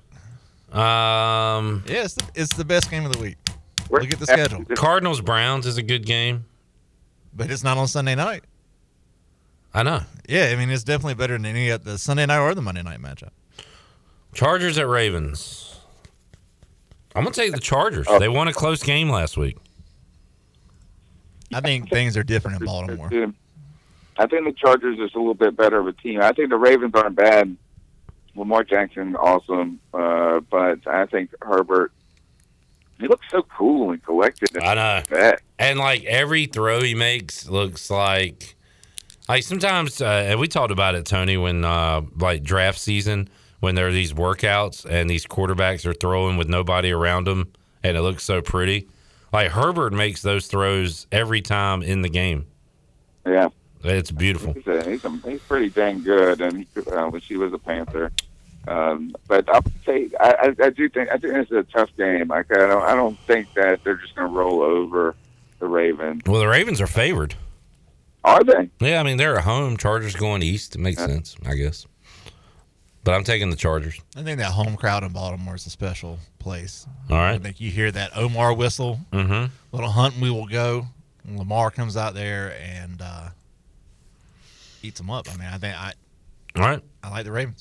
I'm going to take the uh, Cardinals to lose their first game on Sunday. Love the Browns at home Sunday at 4:05. Glenn. I like the Cardinals. Okay, to Tony. Stay undefeated. Yeah, I'm rolling with the Cardinals. Man. I think that I do like your Browns pick though, especially like it's in a late window. If it's maybe a little bit of rain or something. They're at home. Uh, Yeah. They're uh, they're they're due to lose. So, all right, Raiders at Broncos. This is a tough one too. The Raiders have fallen back down to earth. What I a guess you could say mediocre the matchup. Broncos have too. Um, taking the Broncos because right now is the I mean, I, the Raiders are just uh, there's too much stuff going on. Hmm. Not only were they not very predict. You know, you don't you didn't know if they were really a good or a bad team uh, two weeks ago, or if they were just okay. And now they the the Groot stuff and all this. I'm going to take the Raiders due to what Tony's saying. Interim coach, they rally around him and pick up a win. You're going you in theory that they Well, will. Uh, they're better without Jon Gruden. That's it- not really the well, Ewing it- It's that there's a piece missing, and that they rally around the fact that Yeah. the piece is missing. Um, I, I I will take the Broncos because they have no problems. Okay. I mean, it's pretty simple. All right. Uh, Cowboys and Patriots. Dallas. Why is Dallas only a three point favorite? What does Vegas know? Ooh. Um, oh, you know what they know is I heard the guy, uh, ESPN reporter came out with a book uh, recently, and I forget the name of it, but it's on Bill Belichick and Brady and all this. That's been out like two weeks. Okay. Well, I said recently. so, uh, I mean, it didn't come out five years ago. If it didn't drop in the last five minutes, Cliff is not worried about it. Tony, move on. That's old. Gambler hasn't even heard about this yet. Uh, I'm still ahead of the curve. Uh, but they said that I heard an interview, and I think it was on Rome, so I was listening on Pirate Radio, and uh, they were talking about how Belichick can like mentally break down uh, the other opposing coach. Um, the problem, I think, is with that theory is that Mike McCarthy that really like he has brain matter to break down. I think he's unbreakable. I don't think there's anything there. So. Bill Belichick has the ability to literally get inside the brain, and he got in Mike McCarthy's, and there's like nothing there. It's like in on TV shows when they go to an, an abyss and it's just a white room. You know, it's just nothing there. You- Have you guys seen the Lego movie? uh, kinda, but Just not. when Morgan Freeman they go into the mind of the the main the little Lego dude, and he's supposed to be the special, and they're trying to find out why he's this. They call him the special, and they get in there, and it's nothing in there, and it's like and and Morgan the character goes, well, at least we don't have to get rid of any clutter. Look, Bill Belichick can prepare for any quarterback and make him him look uh, feeble. He just gave up over 300 yards passing to Davis Mills and the Texans last week. Give me the Cowboys. After a good performance though against Brady in the return game, Cowboys. I'd take the D- Dallas on the road too. I mean, yeah, Yeah, Cowboys. Feels like a sucker play because the line is so low, but I'll be a sucker. All right, the bad Sunday night game that Glenn's talking about is Seahawks at Steelers. It was bad to start with. It's even worse now that Russell Wilson and Chris Carson are out. Um, oh, I forgot. I'll take the Steelers at home, but this is an ugly one. I will be watching the Braves and the Dodgers on Sunday night. Uh, Glenn. I mean, I reckon I'll take the Steelers. I don't think You Geno's, gonna ride with I don't Geno? Think, I don't think Geno's getting it done on the road. Tony. I'm taking the Steelers, and this is the first time I think I've picked the Steelers all year. Yeah, we left them for dead, and they still might be dead. But nice, they they got a win last week, and they could get to three and three here and try to turn things around. They lose Juju, I think, for the year, right? Yeah, he's out. So, Outski. all right, uh, Bills at Titans. Not a bad Monday night game. Anytime the Bills are playing, Yeah, I'll watch because they're fun. Exciting. Um, the Titans are three and two. I kind of wrote them off after they got killed by the Cardinals. And I still don't think they're that good. Last week, What's that? the Titans win last week. Yeah, they beat a bad team, I believe. The Jets, maybe. Uh, the Jaguars. Jaguars. Oh yeah, that's it. Uh, I will take. Did they have the receivers back? At least one of them. Yeah, AJ Brown played last week. I think Julio's coming back. I want to. So this is the second straight standalone primetime road game for the Bills. You know what I'm saying? Like, I mean, they're a premier team. do they right have now. a hangover from the Chiefs win, or are they just that freaking dominant? Now they're steamrolling people. I know. Give me the Bills. They're a machine. Um, yeah, I don't want to get. I I got in front of the train last week and it didn't feel good. I took the Chiefs, so give me the Bills this week. Same. I won't feel bad if they lose. I will if I pick the Titans and the Bills crush them.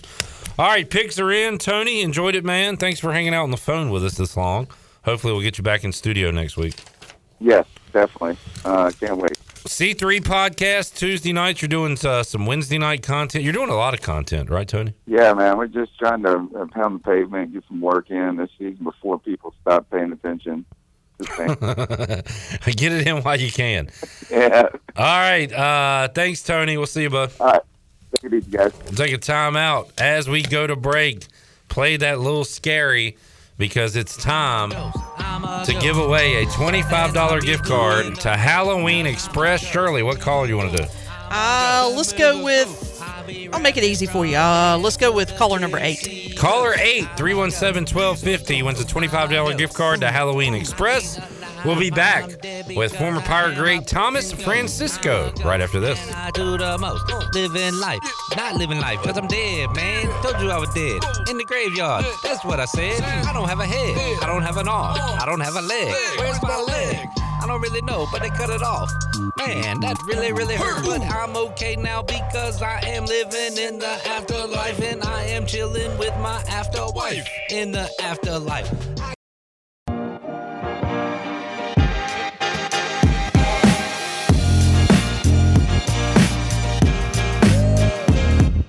You're listening to Hour 2 of Pirate Radio Live. Save lives, be a hero, and make $700 your very first month donating plasma at Grifols Biomat USA.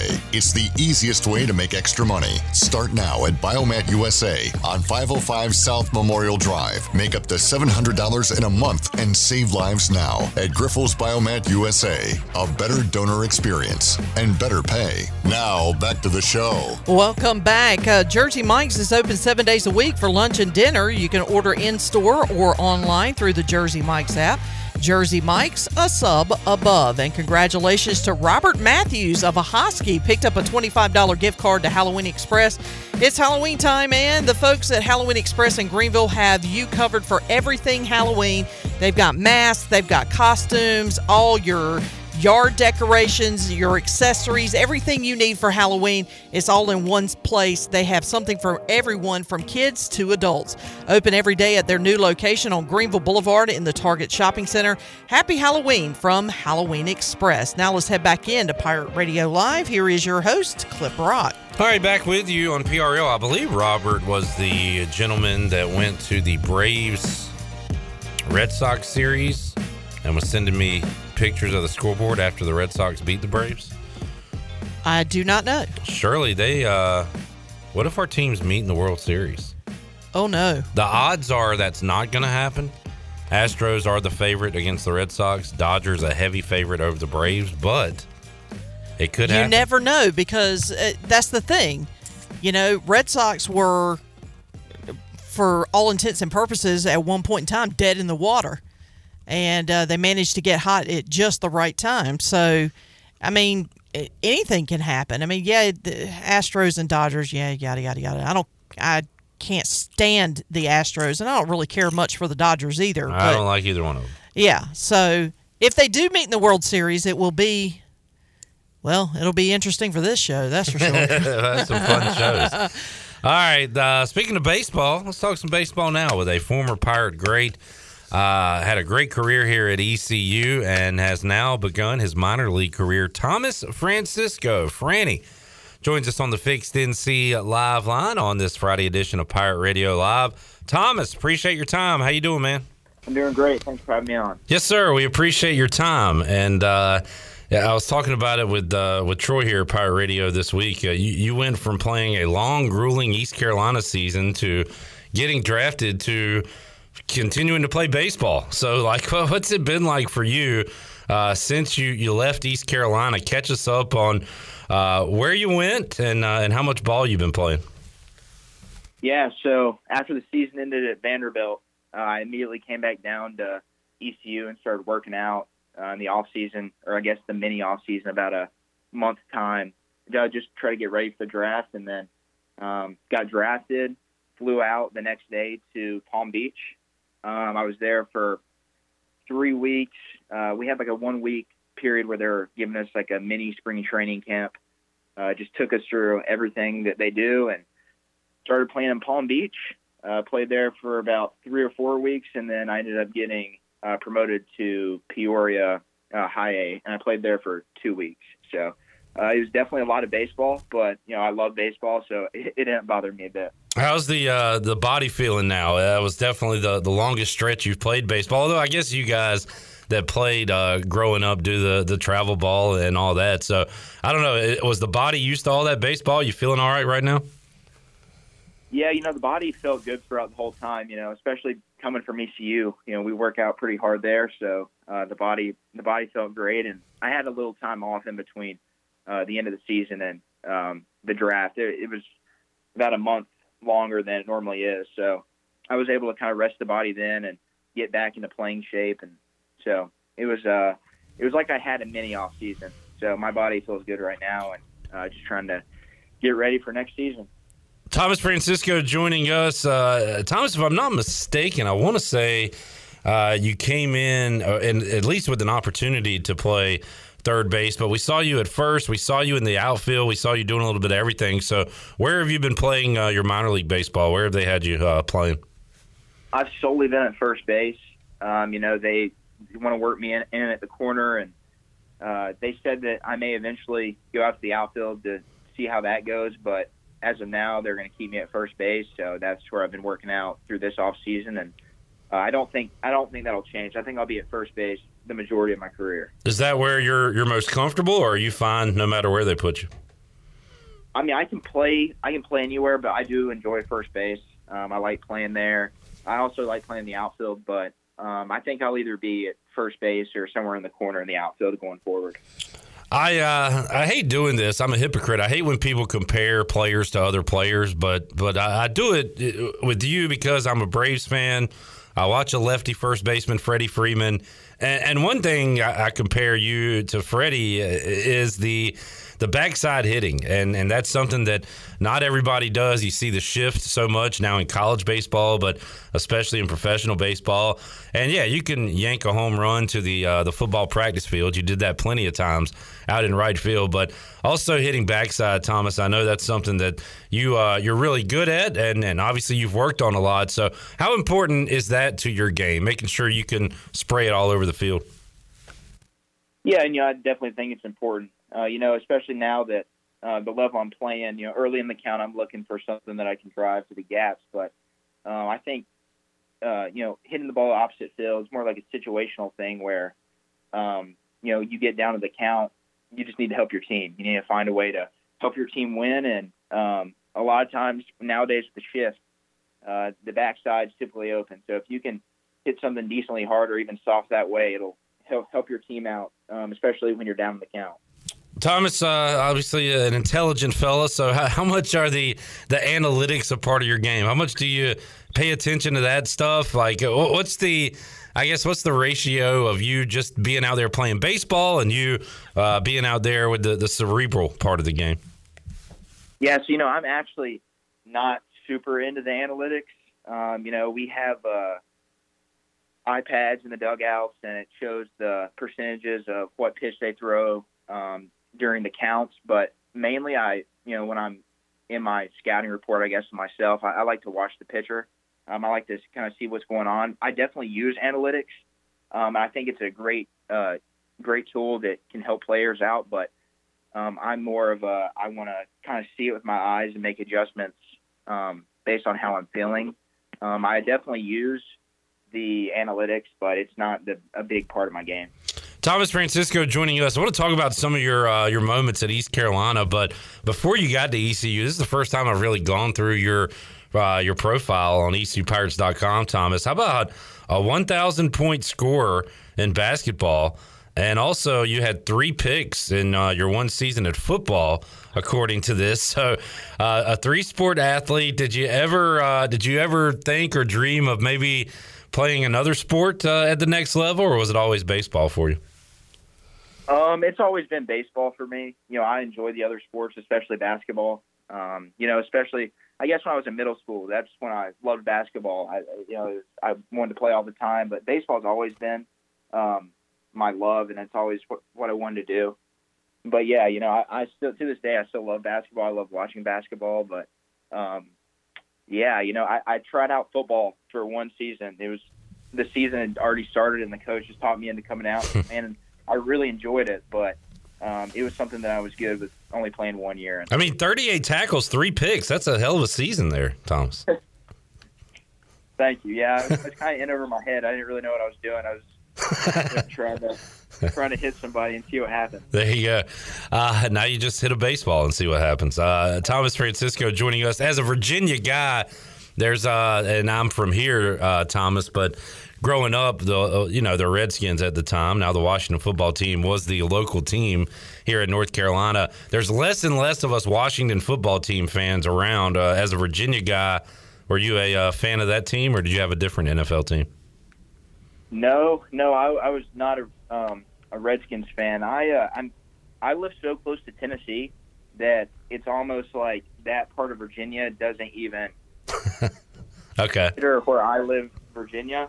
But um, you know, I growing up, I was never really a big NFL guy. Um, now I, I cheer for the Dolphins, but I've never really been, you know, locked in on a team. The Steelers are a team that's always on where I am in the Titans. So Yeah. uh, yeah, I grew up watching the Steelers and the Titans, but I never really could get into the NFL until uh, until I figured out what fantasy football was. there you go. That helped a lot of folks get into it. Uh, who's your quarterback this year on your team, Thomas? Oh, I'm kind of moving everything around. You know, I had uh, Daniel Jones. He went down, but uh, so for this week, I have. I'm going to check my roster right now. I've been quarterback. Uh, uh, Washington's quarterback. Uh, Heinicke. Okay. I, I picked him up off the uh, waiver two weeks ago. All right. So I'm, I'm going to give him a going to give him a start this week and see what he can do. There you go. Hopefully, you can put up some points. Uh, they will be chasing points because they play Kansas City, so it could be a high scoring game. Uh, Franny, let's talk about your time at East Carolina. So, before every season, um, I go and Ronnie Woodward and I will make our predictions. And my uh, my prediction, not so bold prediction, but Thomas Francisco would have the triple crown for East Carolina uh, in the uh, the 2021 season, and I still think that was a good prediction. The problem is Connor Norby just played out of his mind. So Thomas, you were second on the team in average dingers and RBIs, uh, and Norby. Uh, had the most in all those categories. So you really let me down, Thomas, with uh, your great season that you had.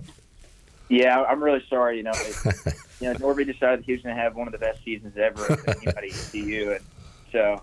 But uh, yeah, I tried. I, you know, if I would have known that before the season, if I would have known that you picked me, I probably, you know, would have, uh, I guess, got a few more hits and a few more home runs, a few more RBIs, and I would have, I would have really been, uh, uh, I would, I'd talk some trash to Norby to really try to get in his head, you know, just Yeah. help you out. But If for some reason you actually brought that up and Cliff Godwin heard it, he might literally murder me in the studio. So I'm glad you didn't bring that up at all, or you didn't know about that. yeah, I, did, I didn't know about it. No. Ignore the noise, right?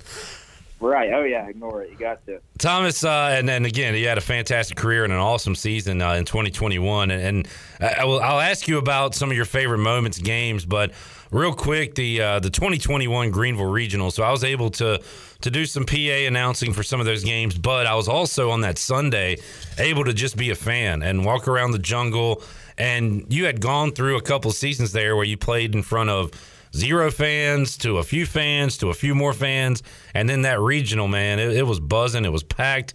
It was like a homecoming or a, a family reunion of pirate fans. And i know that had to be special for you guys after not seeing the, the pirate faithful all year and for them to get out there and uh, and just pack Clark-LeClair. And of course you guys were able to win that thing. That was uh, that was an awesome weekend for all of us. I got to imagine it was awesome for you too.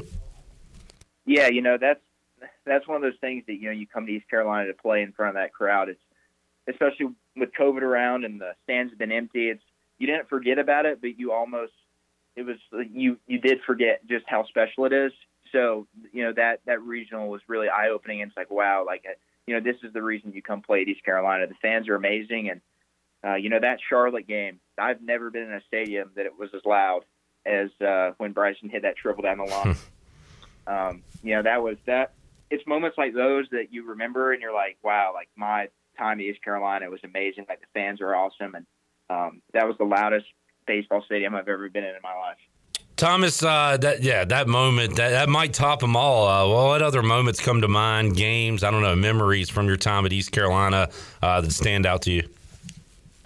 Uh, you know, the biggest ones are, you know, the regional championships. You know, obviously that moment at Charlotte, but being able to win two regionals, both in Greenville, my time there, that was, you know, the biggest, the most fun thing that I can remember, you know, going into the dog pile and uh, just, you know, seeing all your teammates have success and, you know, all the work you've put in comes out to that. And, um, you know, those are those are the moments that I'll always remember and were by far my favorite. You know, there'll, there'll be other memories that are going to slowly fade away, but those will be the ones that I'll be able to hang on to forever.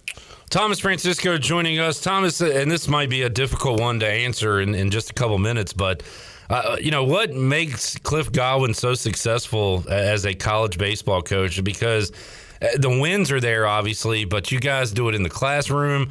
I talk to all you guys once you leave East Carolina, and you're all you know great guys. So that says about uh, a lot about you individually, but also about the the kind of people Cliff Godwin's bringing into the program. So what is about Cliff, Jeff Palumbo, the staff that just continues to to get it done here at ECU? Yeah, you know, they really preach how you do anything is how you do everything. And it's something that everyone on the team really buys into. You know, we want to have the best grades. We want to play the best baseball. But, you know, Coach Godwin, he's a he's a very intense coach he's very passionate about what he does.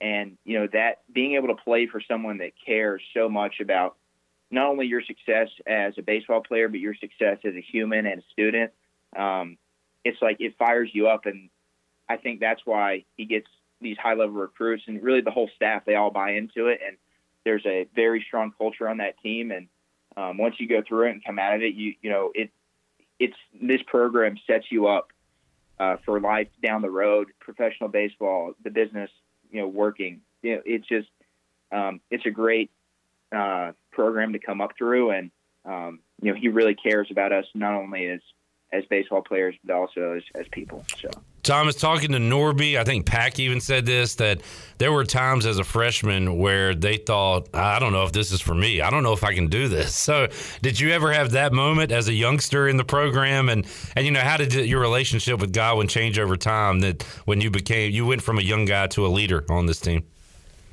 Right. No, um, there's honestly, there was never a time where I was, didn't think I could do it. You know, I played high school baseball for my dad. And so playing with. Uh, you were used to somebody getting on you, probably. oh, all the time, yeah. you know, and he, he was out of love, and I'm so thankful for him and everything that he's done for me. But yeah, you know, it was like I grew up playing for my dad. I said it was funny. I told my mom you know, after like the first week or something, she was asking how it was. I'm like, well, you know, it's like I I get coached. He coaches us hard, but I don't have to go home to it. yeah, but no, it's uh, it's it was never a problem for me. I you know fit right in. I, that's the kind of coaching style that that I respond to. Um, and you know, my without my dad, you know, I wouldn't have even been, you know, at East Carolina in this in the first place. Um, so just that work ethic that he's instilled in me, and you know, I have to thank him so much for everything. But yeah, I, you know, I love this program, the intensity that he has. It's it's what I was used to, so I it was never that question for me. That's awesome. Talking to Thomas Francisco, a couple more. We'll let you go, Thomas. What's your uh, and it's sometimes it's tricky asking you minor league guys about this, but do you know what's next for you on your calendar? Where uh, you know spring training is that what's next? Like what's next on your uh, your baseball calendar? Um, I, yeah, I'm, I'm I guess spring training. I haven't heard anything. I know the Cardinals do instructs for the end of January, but I haven't heard anything about um, having to go to that yet. So I guess I'm kind of in limbo, seeing what happens. But um, you know, honestly, I'm just trying to get my body in shape to, you know, in the best possible uh, way to compete next year. And um, I'll be in Greenville till about Thanksgiving, and then after that, I'm going to be back in my hometown uh, giving lessons, and I'll have probably a uh, a camp that I'll run. So awesome, good stuff. All have come forward. All right, finally, Thomas. Uh, Braves, Dodgers, Red Sox, Astros. Give us some predictions. Uh, who's who's in the World Series? Who's going to win it this year? I think it's going to be Astros, Dodgers. All right, and the Dodgers may be getting some revenge from a few years ago. Right, I have the Astros winning. Okay, all right, no revenge for you. There you go. All right, you heard it from uh, from Thomas Francisco. Thomas, great to catch up with you, man. Really enjoyed it. Uh, glad you're having success, and uh, appreciate you joining us today on the show. And uh, if you're uh, in Greenville for the next month or so, stop by the studio. Maybe we can chat again before you head out of town. Will do. Will do. Thank you for having me on. Thank you, Thomas. There's Thomas Francisco. What a great dude and a great player here. Uh, during his time at East Carolina, we'll continue to follow uh, his success in minor league baseball as he rises up the ranks. And uh, Shirley, you do a great job keeping up with that uh, every day during when the minor league season's going on. Next year is going to be really fun to follow because you got Franny and Norby who we'll we'll have to follow. To Alec Burleson, does he take another leap potentially Yeah, because he's show? yeah. You still have Evan Kruczynski that is also playing on the same team. You've got Gavin Williams. You've got Seth Cadell. Jake Washer, Jake Washer. made the move to Double A briefly, came back, Back so we'll have to follow him. Yep, and- but we got a ton of guys to follow next Yeah, year. Yeah, we've we've got a, a plethora Plethora. of players that we will be keeping an eye on. Let's get a break in. We'll come back hour three of Pirate Radio Live. Morgan Ehlers joins us when we return on the other side of this timeout. And we'll do it after this.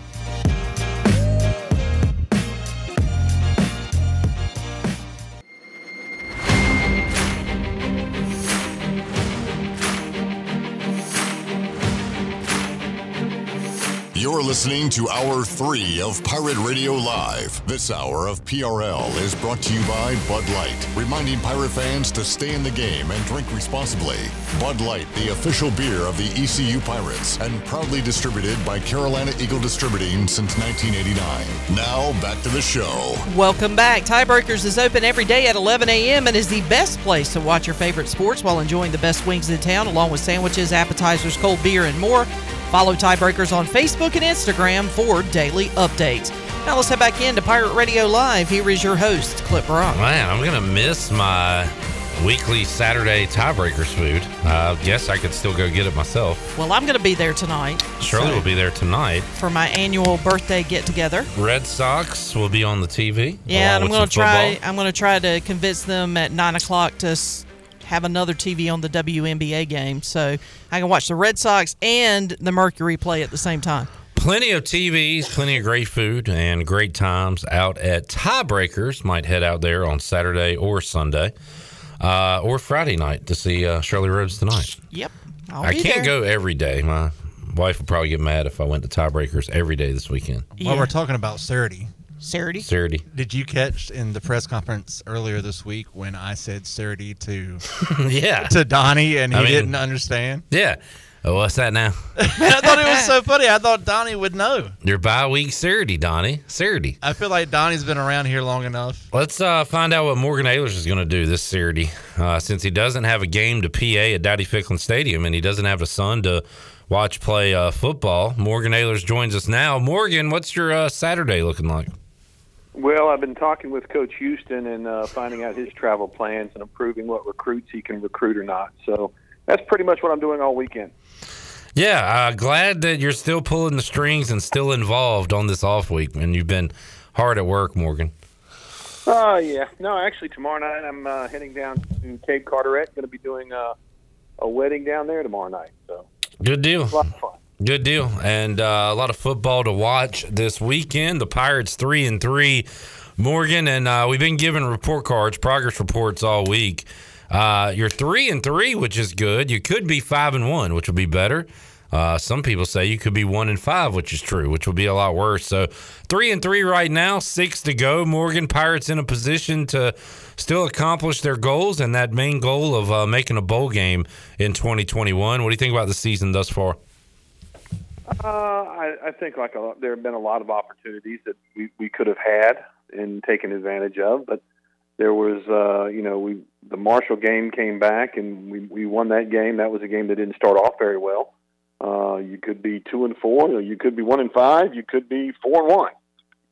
But uh, three and three, I think if anybody asked most fans if they'd take three and three coming out of the first six games, you probably would have said yes at the beginning of the year. You got a chance uh, with six games to go to hopefully win three or four of those, and we'll see what happens.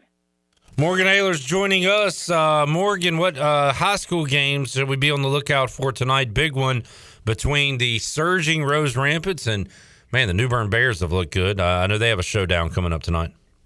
Yeah, that's the big game uh, in the area. There's actually really two good games going on, but Rose and New Bern going to be played over at JH Rose tonight, 7 p.m. kickoff, I believe, or seven. Yeah, I think it's seven o'clock. And uh, New Bern's coming in. Their only loss on the year is to Jacksonville, and the Rapids have won uh, five in a row, I believe it is. They're five and three after losing their first three. They're on they're on a big win streak. Had that game against Conley last week, and uh, you know it's going to be one of those games that I think is going to come down to who makes the fewest mistakes. And uh, if that's the case, um, you know, I'm, I'm I hope Rose wins it, uh, but I think New Bern's going to be very, very hungry for this game. The Bears have looked really good this year. Got the high school huddle coming up at six o'clock with Morgan Ehlers. Morgan, what other action are you looking at tonight? Uh, big game going on in Bethel. It's Washington and North Pitt. North Pitt's been really good this year, Morgan. They're six and one right now. The only loss they've had is to uh, New Bern, that first game of the year. That was sort of a, a COVID insert game. New Bern came to Bethel and, and and beat the Panthers. And Washington's won three straight. They won last week against Greene Central. Uh, we'll talk with Coach Perry Owens of Washington here uh, in just a little while on the high school huddle. They're excited about that game. Uh, it's one of these uh, matchups that could go either way. I, I look for this one to be a high scoring game and uh, you know it's going to be fun. And there's Ayden-Grifton. I feel bad for Coach Todd Lipe and his team. Yeah, they were originally scheduled to play two games this week, Tuesday and Friday, after playing two last week. COVID protocol. Hopefully, they'll be back in action next week. Uh, they were supposed to play West Craven. West Craven seems to have been the on the receiving end of several COVID games this year that they they're ready to play and haven't been able to make it. Uh, they've got some good matchups tonight, and uh, Havelock South Central is going to be another big game that you're going to be able to see. That game's going to be played at South Central. South Central uh, one win on the season. Havelock coming in, uh, you know, having a, a big loss last week, and you know, it's I think it's one of those games that if uh, Andy is going to get his squad rolling, they need to do it tonight. Havelock's going to be a tough test. Got college football Saturday following uh, Friday night high school football. NFL Sunday Panthers taking on the Vikings. My struggling team taking on the Chiefs. Uh, but a fun football weekend ahead. Morgan, I wanted to ask you have you had an opportunity to see any of the new Pirate basketball players? We talked to Cy Seymour earlier this week. Believe it or not, Morgan, Cy thinks the Pirates are going to be good for the 40th straight year. Cy is optimistic about East Carolina. Uh, have you seen Vance Jackson? Have you seen Winston Tabbs or, or RJ Felton, any of the freshmen yet? Have you been able to, to get to Minges yet? Yeah, actually, I have. I'm, prior to the season actually starting the official practice, I was out there uh, the last Thursday before they started the regular season practices and watched them. Haven't seen Winston Tabbs play yet. Uh, he was still in working out on his own with, and they were doing a lot of rehab on his knee, uh, running up and down, doing some you know workouts and some rehab on it. Uh, Vance Jackson, I'm telling you, I'm we were actually I was there one day with Cy and Todd Seymour, his son, who's the coach at jo- Jones Senior, and we were watching, and they were playing four on four, and sort of a make it take it type deal. And he hit Vance Jackson hit three threes in a row, then ball fake, two dribbles, dunked it over somebody, and I was like, okay, haven't seen that in a while. uh, Hearing a lot about him, Morgan, and I'm wondering, and you hadn't seen a ton of them, but is he just going to stand around the perimeter, or is he going to help out rebounding and you know interior defense? Can he do it all, or is he a, a, just an outside guy? When I when we were out there watching him, I mean, yeah, he's playing defense. If you're not going to play defense, Coach Dooley, you're probably not going to play. That's true. You know, you know, he's he's very much a defensive oriented coach, and there's been times the first two years he's been out there that there's been guys that can shoot it, but if they're not going to play defense, he'll yank him out in a second. Uh, you know, he played under coached under Bill Self at, at Kansas, and that was one of his mantras, and I think Coach Dooley has really stuck by that. But no, there's there's there's some good looking talent out there. There's some young kids that I think by the end of the season will will definitely start to get their playing time. Reyes and uh, uh, Tay Mosier from Texas. Uh, then you've got uh, Javon. I think it's Javon Small. Small, yeah, uh, yeah. From what I, you know, watching him, very athletic guard. Uh, I think he's going to be a good addition for the Pirates. And then you've got Alanzo Frink, who's the big transfer from South Carolina. And he's big body. And I'm going to tell you, that's a big boy. Uh, and uh, he was rebounding, boxing out, and uh, real soft touch around there. And he's also got a nice little jump shot. So don't, don't count him out on that. Uh, that he's I, interesting to watch as the season goes on. I don't know if he's uh, he's not going to be as good as my all time favorite Errol Bing, but do you think during the season, maybe after a big dunk or something, you could hit a Alanzo Frink? Can we get a Frink? You for you, sure. Thanks, Morgan. I'm sure you'll remember that one. Freak. Freak. Yeah, I like it. Let's do it. Like Get that. fired up in Minges. Got some hoops coming up uh, next month, Morgan Ayler. So uh, that is on the horizon. Morgan, have a great weekend, man. Great to chat with you. And uh, keep pulling those strings over there. Make sure you run some good plays next week against Houston, okay? I am. I think I think we're going to do nothing but I think we're going to go to the wishbone Oh, uh, next week against. Yeah, we're just going to go straight wishbone and option. I just think that's the way to go. You go to Houston, make them think of the old, uh, you know, six yards in a cloud of dust days. Dana Holgorsen will never see that coming. That's a great idea, Morgan. He won't. And now, I mean, but you know, they scout pirate radio because they know we pull the strings, and uh, you know, they listen to us. They take the show, from what I understand. They play it back during their coaches' meetings, and uh, they they know they're going to get all the inside scoop by listening to all the shows on Pirate Radio Daily.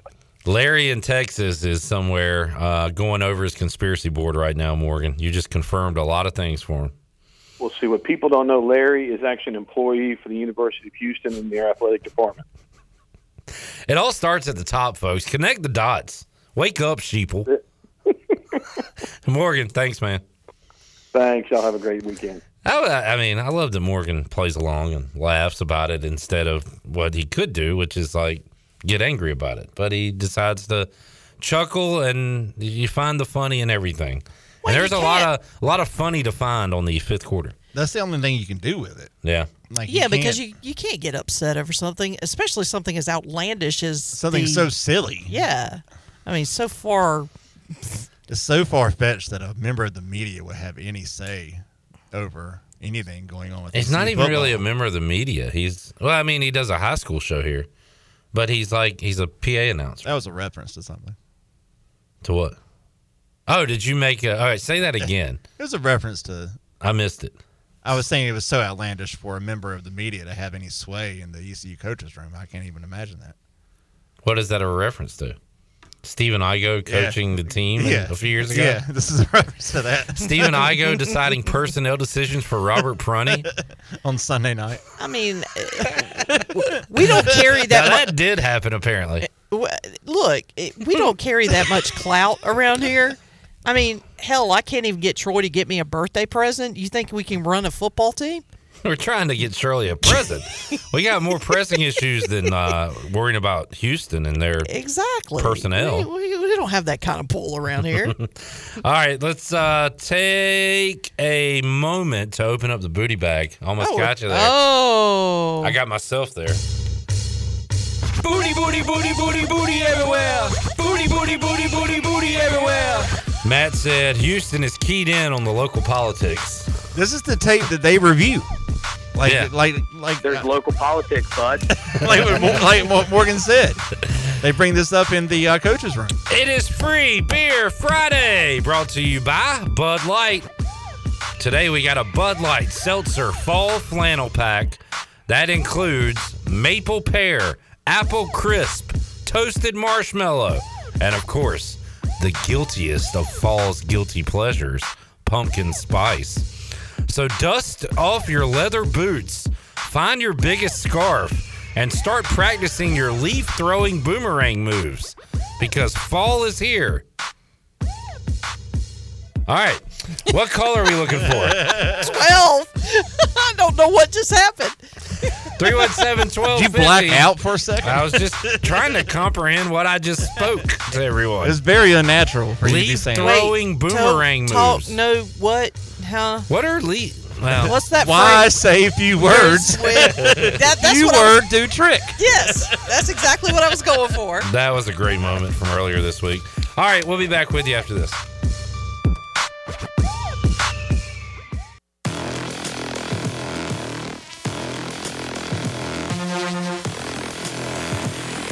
You're listening to Hour 3 of Pirate Radio Live. This hour of PRL is brought to you by Bud Light, reminding pirate fans to stay in the game and drink responsibly.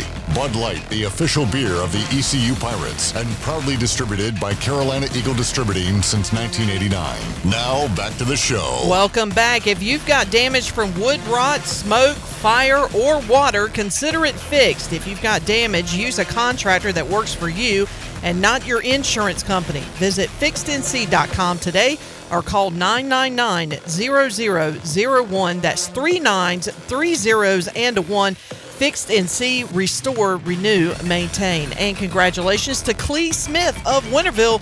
He's our big winner in our free beer Friday. Now let's head back into PRL. Here's Clip Brock. All righty, welcome back. Free Beer Friday brought to you by Bud Light. Pick up a Bud Light at your local retailer, proudly distributed by Carolina Eagle Distributing since 1989. and the official beer of the ECU Pirates. And let me, uh, I want to read this one more time. We gave away today the Bud Light Seltzer Fall Flannel Pack. We're going all in on PSL season with our new limited edition Bud Light Seltzer Fall Flannel Pack. Four flavors made for the hay riding, apple picking, and corn mazing enthusiast in your life maple pear, apple crisp, toast, toasted marshmallow, and of course, the guiltiest of fall's guilty pleasures, pumpkin spice. So dust off your leather boots, find your biggest scarf, and start practicing your leaf throwing boomerang moves because fall is here. When you get to the pumpkin spice part, it sounds like you're describing like fall lingerie. like it's it's a, it's a the little guiltiest pleasure. right? What is a leaf throwing boomerang I, move? I'm lost on that. That's got to be something they do up north that we don't know about. Them Yankee folks. yeah, it's got to be something they just don't do down here. Speaking of Yankee folks, they don't say Saturday like you do. We know who does though. Parker Bunch, without a doubt. we just heard Parker Bunch on the way back in. I bet he says Saturday. Uh, I was looking up because you were talking about Donnie Kirkpatrick. You asked him what he was going to do this uh, bye week Saturday, and he's like, "Hey, do what now?" and you said the off week. What are you going to do? And he uh, he said he was going to watch some football, hang out. Said he was going to do some recruit. He said go to a high school game and eat a cruddy hot dog. Yep, that's what he wants to do. Which I can see. so, I can see Donnie up in the stands. I I looked him up on Wikipedia to see if it had where he was born. Maybe it has it in his uh, ECU bio, probably maybe, but it doesn't say. But he went to Lenoir-Rhyne and was a four-year letter winner That's an interesting hook in. at quarterback for Lenoir-Rhyne. What other sport? We'll bring you in on this too, Shirley. Did Donnie Kirkpatrick letter in for the Lenoir-Rhyne Bears? Golf. Golf. What's your guess, Shirley? I'm going to go with tennis. One of you is correct. Which one of you thinks you're correct? Tennis. Tennis is the correct answer. so, Glenn, next time the Pirates have a bye week, which will not be this You season, can ask Donnie about his backhand. are you more uh, Jimmy Connors or um, How wicked is your slice? the hothead John McEnroe? Yeah, we need to find out about this tennis game. Well, I wish Chandler was here. He could do it good. He does a good Donnie. Yeah. But Donnie K, tennis pro, who knew? Uh, there you go. All right, let's uh, head out to the Fixed NC Live line. We will get let's get some more grades in here. Let's see how Brian North, Professor North, grades the Pirates. Talk about that and more as he joins us today on Pirate Radio Live. North, how you doing, man? We are doing just fine on a beautiful fall weekend. It'd be nice to have a football game this weekend. It's going to be, well, nice until Saturday evening, I guess, and then maybe it is good they're off this week. Let's uh, let's start with the Pirates, Brian. We uh, we handed out some grades this week. Uh, it's the midterm, six games up, uh, six games down. So we've got uh, we went out to our audience and uh, asked them to chime in on the offense, defense, special teams, and let's talk to uh, Professor North real quick and, and get some grades. Uh, let's start with the uh, the Pirate offense, which had inconsistency, I guess, a good way to put it, and. We've seen some flashes of brilliance. We've seen some bad offense at times for East Carolina as well. So, what grade do you give the Pirate offense through six games this season? Yeah, that's an interesting one because you, you base it a lot on expectations, and I think we all thought the ECU offense was going to be great this year, right? They were going to light it up. Holton Ahlers' back as a fourth-year starter, good running game back, O-line uh, back and should have been improved. Lots of weapons at ri- wide receiver, but they just haven't consistently met the expectations. In fact, inconsistency is the problem. So I'm probably giving them right around a C at this point, maybe a C plus because a couple of performances. But I just think based on the potential that we all thought they were going to have this year and what they've actually done in some key games, beat basically Central Florida and South Carolina, and even I don't know Char- Charleston Southern to a degree, they just haven't reached that potential and have seemed to struggle a little bit with some things. So I'm going with a C right now. All right. Uh, that was, well, that might be a little uh, better than most had them. I, I had a, a C minus. There was a lot of C minuses, a few D pluses in there, but uh, that's around the, uh, the average, I would say. Uh, defensively, uh, that's a tricky one too because they've given up some yards and, and some games given up points, but the, the you look at the games that East Carolina, those woulda, coulda, shoulda, South Carolina, UCF, the defense played good enough to win those games. So, uh, how do you grade them out through uh, six games? Yeah, I'm, I'm probably giving them more of a B to a B minus simply because they they're forcing a lot more turnovers Yeah. than they ever have, and uh, that's a, a positive sign in the right direction. There's still, as Skip Holtz used to say, a little uh, not enough lead in their pencil along the front line, so they can get blown off the ball a little bit. But I love the way they fly around the ball. They've really turned over that roster. Uh, the turnovers are what really have me upping their grade a little bit more to to a B.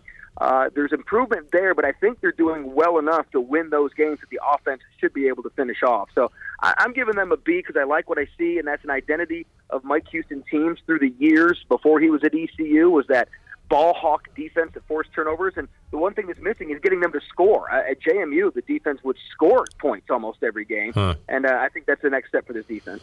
Brian, uh, would you say the special teams has been more good than bad? Are they earning higher than a C from you? Yeah, that's it's hard because when you came off of Jake Verity for all those years, Yeah. it's tough to go to anybody else. And so the punting game has done well. I think uh, certainly pitting teams down inside their own 20. John Young's been really good at that. Uh, kickoffs really non-existent with all the new rules now, and field goal has been eh, average to below average. So uh, probably C plus there. Maybe maybe B minus just because of the punting game has been really good this year.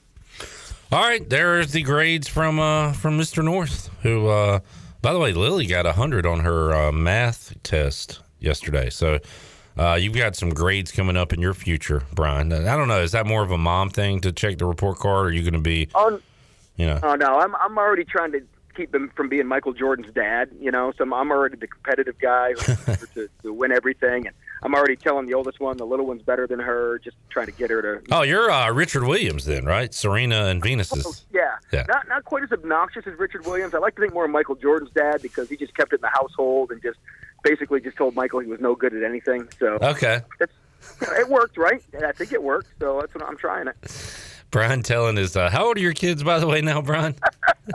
Two and a half and ten months. Brian yelling at the uh the well either one's funny really but especially the 10 month old hey you stink at life Yeah. that's uh that's a Well- funny mental picture there Her older sister was walking at ten months, and she's not. So oh wow heckling going on, and her improvement over the last few weeks, I believe, has been a direct reflection of my heckling of her. She's really come a long way. that's awesome Brian the, the fighting between them two in the future is uh I'm sure you've thought about it I'm not telling you anything you haven't thought about but that's gonna be epic Pretty. The, the little one's already the instigator and gets in the big one's way and like climbs on her and stuff. No, it's pretty good. what's your uh oh, we'll talk some football what's your Saturday looking like Brian no ECU football you uh Right. covering anything hanging at the house what you got going on Yeah, well, hanging at the house. This will be kind of a pumpkin weekend. We'll go Yeah. find some pumpkins for the kids and kind of get into the the uh, holiday spirit. I- I'd like to check out NC State at Boston College. I think that's going to be a, a pretty good game Saturday night. Uh, kind of checked out already on UNC and Miami, both of those teams. yeah uh, boy, really underachieving. And then it's kind of a it's a cool game. It's a cool Saturday for um, the the lower division schools in our state. Fayetteville State's four and zero. They've got a big home game. Um, Chowan was ranked in the top 25 for the first time ever in, in uh, D2, and, and they're they've got another big one. So there, there's some some good games around the state if you uh, are kind of into college football beyond the Division One level. You mentioned UNC Miami. I didn't really think about it till you brought it up. That's two preseason top 15 teams going at it. They have been relegated to ACC Network on uh, Saturday, Brian. This was one going into the year. If things went the way the prognostication said they were going to go, this is like your primetime ABC game at Kenan Stadium. But instead, it is it's a complete afterthought. It, it really doesn't matter. This was supposed to be for the division title, right? This was supposed Coastal, to be yeah. going to go to the ACC championship game, and so and now it's not. It's just been you know, it's almost like survivor game at this point. Whoever loses just might as well not play the rest of the season based on the expectations at the beginning of the season. Uh, I guess the game you've got Clemson at Syracuse tonight, which it, it was four years ago on a Friday night. Uh, Dino Babers, which I said earlier in the week, this might be why he still has a job at Syracuse because he beat Clemson a few years ago. Uh, I don't know. Can they uh, repeat that feat tonight? Clemson, I think, coming off a bye, so they begin their second half of the season trying to get right on the offensive side. So I'm kind of I'm interested in this one tonight to see if Clemson comes out and looks like the Clemson of old, or you know, are they what we've seen in 2021? I mean, we've seen kind of a big enough sample size to say they just aren't that good offensively this year.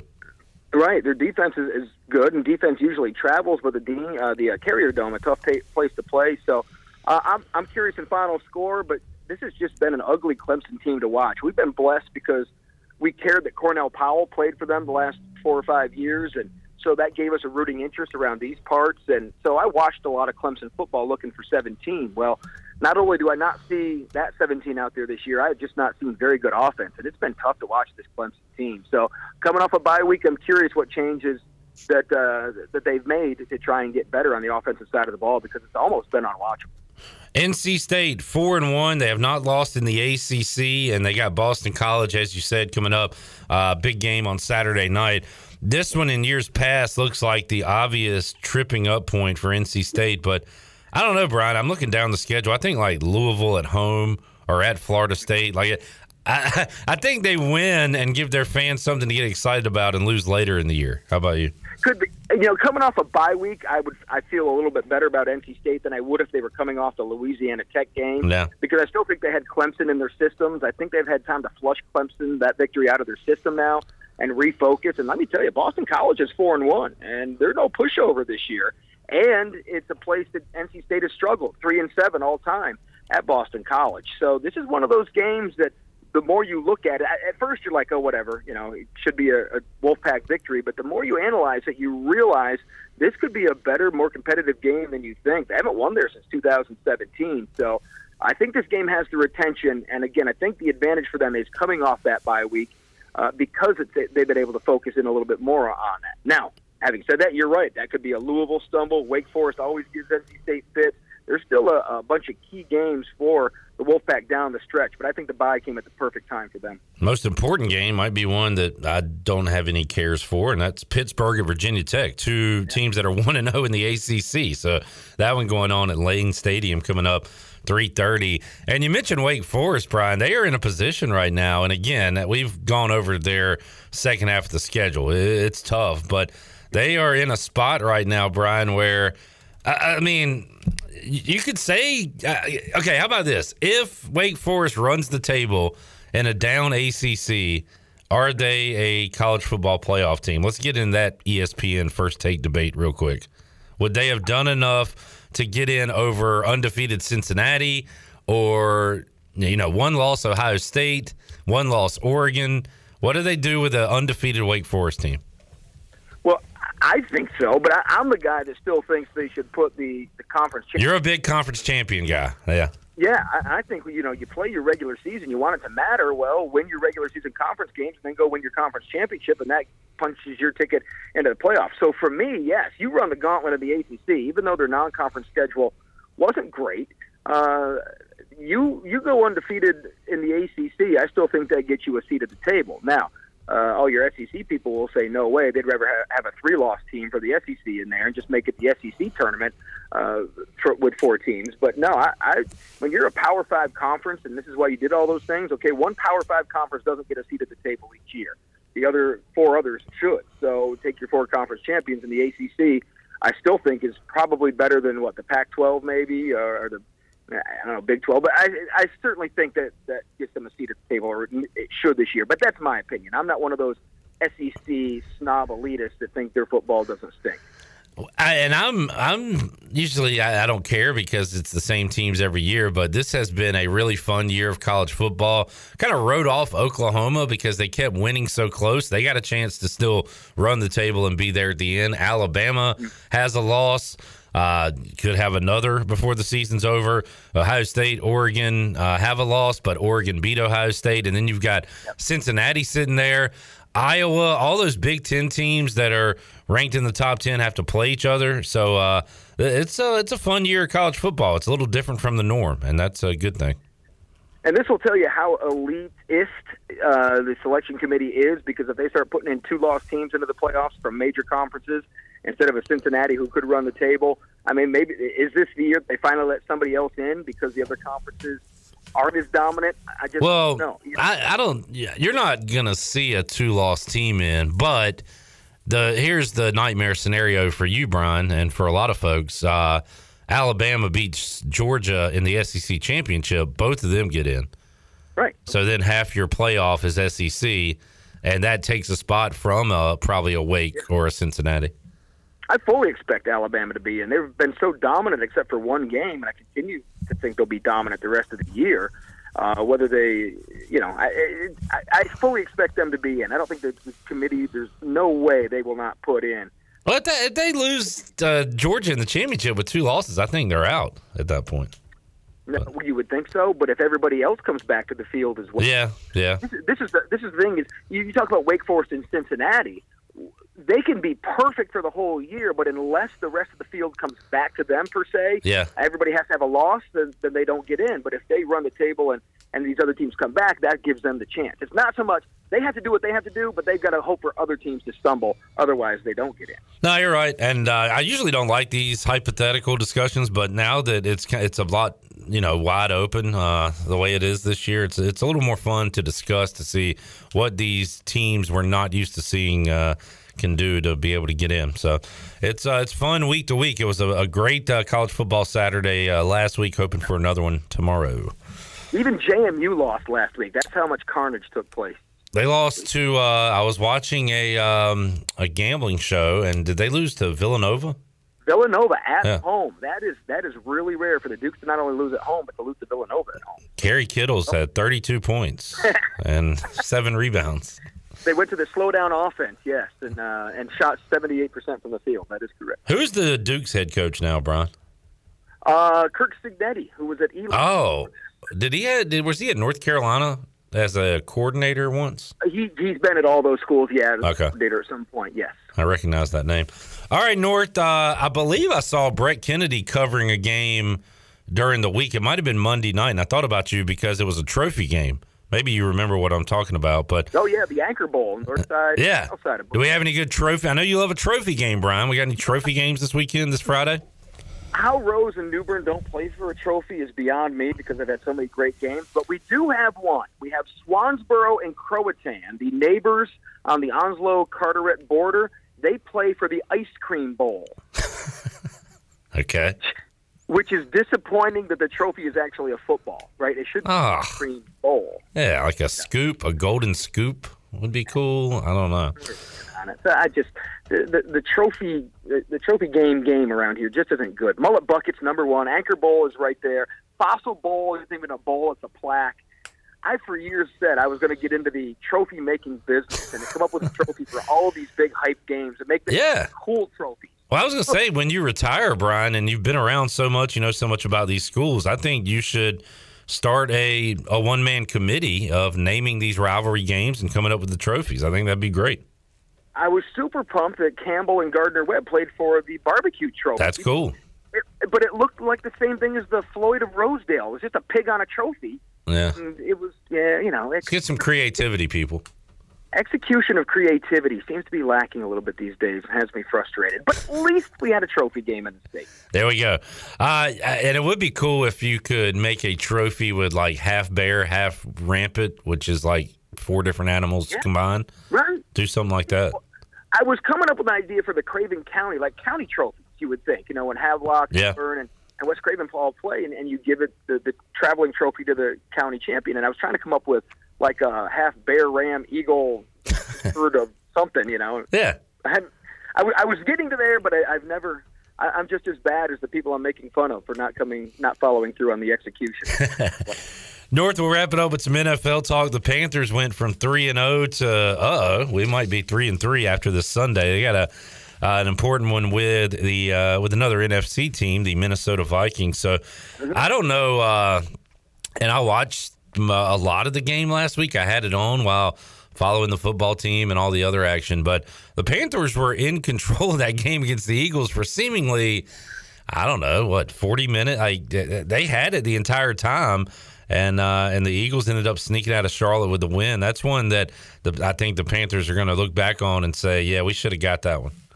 That game reminded me so much of two different ECU games this year. Yeah. It seemed like they were in control, got conservative. The defense, which they were relying on, couldn't make the plays they needed to at the end, and they they let uh, defeat uh, slip away from the jaws of victory. So that was a frustrating loss for the Panthers because Sam Darnold throws three interceptions.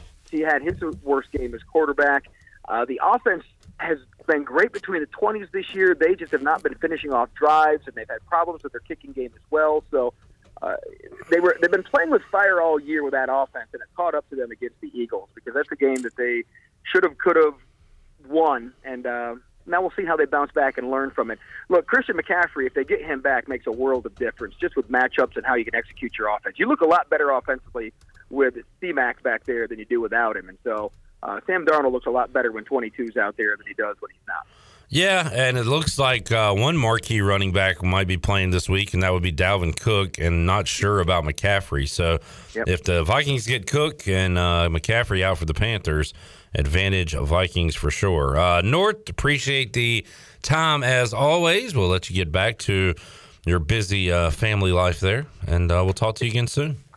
All right, sounds good, Clippy. Appreciate it. Have a good weekend off. No fifth quarter rants this week on my Twitter. Yeah, if you feel like, uh, let's see, calling me around seven o'clock and bitching and screaming, uh, you know, just to make it feel like a normal Saturday, feel free to do that. I've never seen you on the edge like I saw you last week. It was uh, it was great Twitter. Uh, look, I gave the guy a chance to get out. I, I I even agreed. I did the old, I got you, man. I hear you. Yeah, I hear you. I did that three or four times, and then that was it. That was it. It was done. Can't I can't wait. Cranky clip is coming out once you join the old guys group here, man. It's, another ten years, it's going to be can't miss Saturday Tella uh, Twitterism. In two and a half ish weeks, Brian, I'm hitting forty, so I'm I'm there, man. Oh. Yep. Yep. Whoa! All right, we got to come up with something. We got to that one. North, thank you, buddy. All right, see you, Clippy. Brian North joining us on a Football Friday edition of Pirate Radio Live bye week for the Pirates.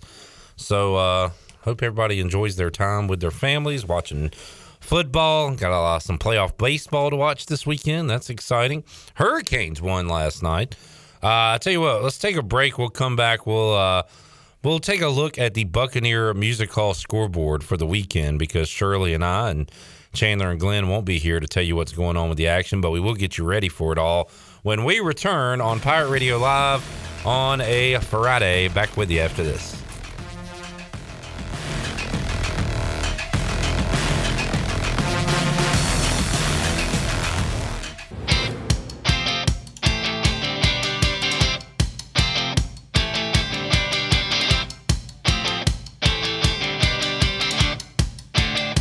You're listening to Hour 3 of Pirate Radio Live. This hour of PRL is brought to you by Bud Light, reminding pirate fans to stay in the game and drink responsibly. Bud Light, the official beer of the ECU Pirates, and proudly distributed by Carolina Eagle Distributing since 1989. Now, back to the show. Welcome back. Let's take a quick look at your stock market report. It's a good one. The Dow was up 382 points and closed at 35,294. Nasdaq was ahead 73 at 14,897 and the S&P was up 33 at 4,471. That's your Wells Fargo Advisors financial report for a personal look into investing. Call Wells Fargo Advisors today at 756 in uh, excuse me, 756-6900 in Greenville. Wells Fargo Advisors LLC, member SIPC. Now let's head back in to PRL. Here's Clip Brock. All right, wrapping it up on a Friday, a getaway Friday. Uh, no Bud Light pregame tailgate or U.S. Cellular fifth quarter call-in show coming up on Saturday.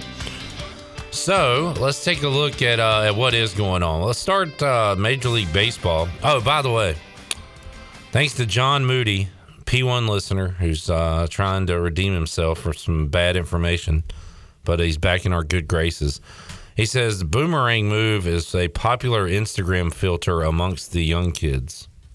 Yes, it is. Oh, so you like drop the leaves and then you do the. uh, Okay, I got. I thought it was a child's game. Uh, maybe I'm. Practice your leaf throwing boomerang moves. Yeah, I mean I get it. Like so, you throw the leaves at the camera and you put the boomerang filter on it. and makes it look they're going back in your hand. Mm, You know. okay. All it's right. something the ki- the, chil- the kids are doing these Thank days. you, John. I did not know that though. All right. I feel well. I knew what. I didn't realize that that was it, what it If was had in said referencing filter, to, I but would have gotten. Yeah, I, I understand what boomerang is, but geez, I felt old for a second there. Boomerang is a movie with Eddie Murphy in it. Yes, uh. Halle Berry too, right? Halle Berry. Uh, yeah, I don't know. I never saw it. I just remember it was the thing in the 90s. Boomerang.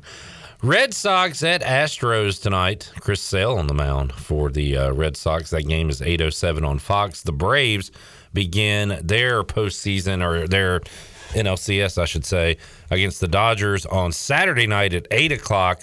Red Sox Astros will play Game Two Saturday at 4:20. So uh, that's what's going on in baseball. Did you hit Sorry. a dang? Yeah, yeah, because I, I'm gonna have to. I- I've got my nep- my great nephew's birthday party at What's so three great o'clock. about him? Well, he's my nephew's son, and so he's my great nephew. But he turns one on Sunday, so we're Oh, having you a won't birthday know if party. you're there or not. Everybody else will. it's not him. I'm worried about. but anyway, I, I'm gonna have to cut that thing short. 420. I'm gonna say, all right, I'm here for an hour, and then I got to bounce. Well, Appearances are the power move at birthdays, if you think about it. Oh yeah, normally, especially during football season, I make appearances. I don't show up and stay. I usually show up. I may be there 10, 15 minutes, and I bounce. Chandler uh, stays for like four days when he makes appearances during football season. well played, sir. Well we played. roast the ones we love tonight in uh, college football. So it's weird to see to know there's a game happening, but it's not in front of me because I have the top 25 schedule pulled up. Cal at Oregon, San Diego State at San Jose State. So there's two top 25 games tonight. What's that? Is, is there an ACC game tonight? Yeah, Clemson.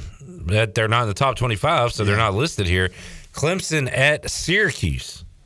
That Syr- seems problematic. How do you say Syracuse? Syracuse. Syracuse. Syracuse in the Carrier Dome. They won their uh, Syracuse beat Clemson there five years ago on a Friday night. Little uh, Just saying. Dino is it Dino Babers? Dino Babers, yeah. little Dino Babers magic. That's the only reason he's still employed there. That one win that he had against Clemson. Did, did he turn? Uh, was that? He didn't have Greg Paulus. That was that was that was long before him. we are going way back now. That was some time ago. Greg Paulus did play uh, football quarterback for Syr- Syracuse. Syracuse.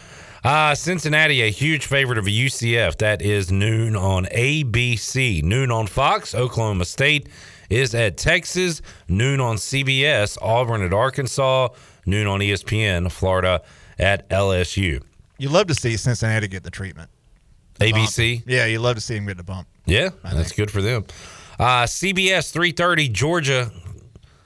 The they are 21 and a half point favorites against Kentucky, who's number 11 in the country by the way, and the total is 44 and a half. But it's down. It's down in Athens. So they're saying Kentucky's going to score like 10 points. That would be an offensive explosion against, against this Georgia defense. Yeah, they are tough. Speaking of low numbers, Iowa, they don't give up any points. Their total is 43 in their game against Purdue. Iowa's the number two team in the country. They play tomorrow at 3:30. Bama at Mississippi State, seven o'clock on ESPN. I think the game I'm looking forward to the most. 82 is the total. Is that Tennessee Ole Miss? Ole Miss at Tennessee. Tennessee's been playing great the last two weeks. Ole Miss puts up a million points. That's going to be a shootout. That could be the game of the weekend, easy. I, I'm, I'm looking forward to that one. NC State, Boston College, 7:30 on ACC? Network. Uh, 82. Hey, man, it's a lot of points. Might as well. But it feels like we're going to get there. 50 to 45. Yeah. That's a winner. All right, Big Dog enjoyed it. Shirley Rhodes, great job as always. Make sure you enjoy your Seardy at your great nephew's party. Good luck to your Red Sox. Thank you. And uh Good luck to my Phoenix Mer- Mer- Mercury. crazy Mercury. about a Mercury. Mercury. We'll uh, see you fine folks Monday at 3 on an all new edition of Pirate Radio Live. Have a great weekend. Do not call me and complain about football. we'll do that next Saturday. So long, everybody. Thanks for listening to Pirate Radio Live, an exclusive presentation of the voice of the pirate nation.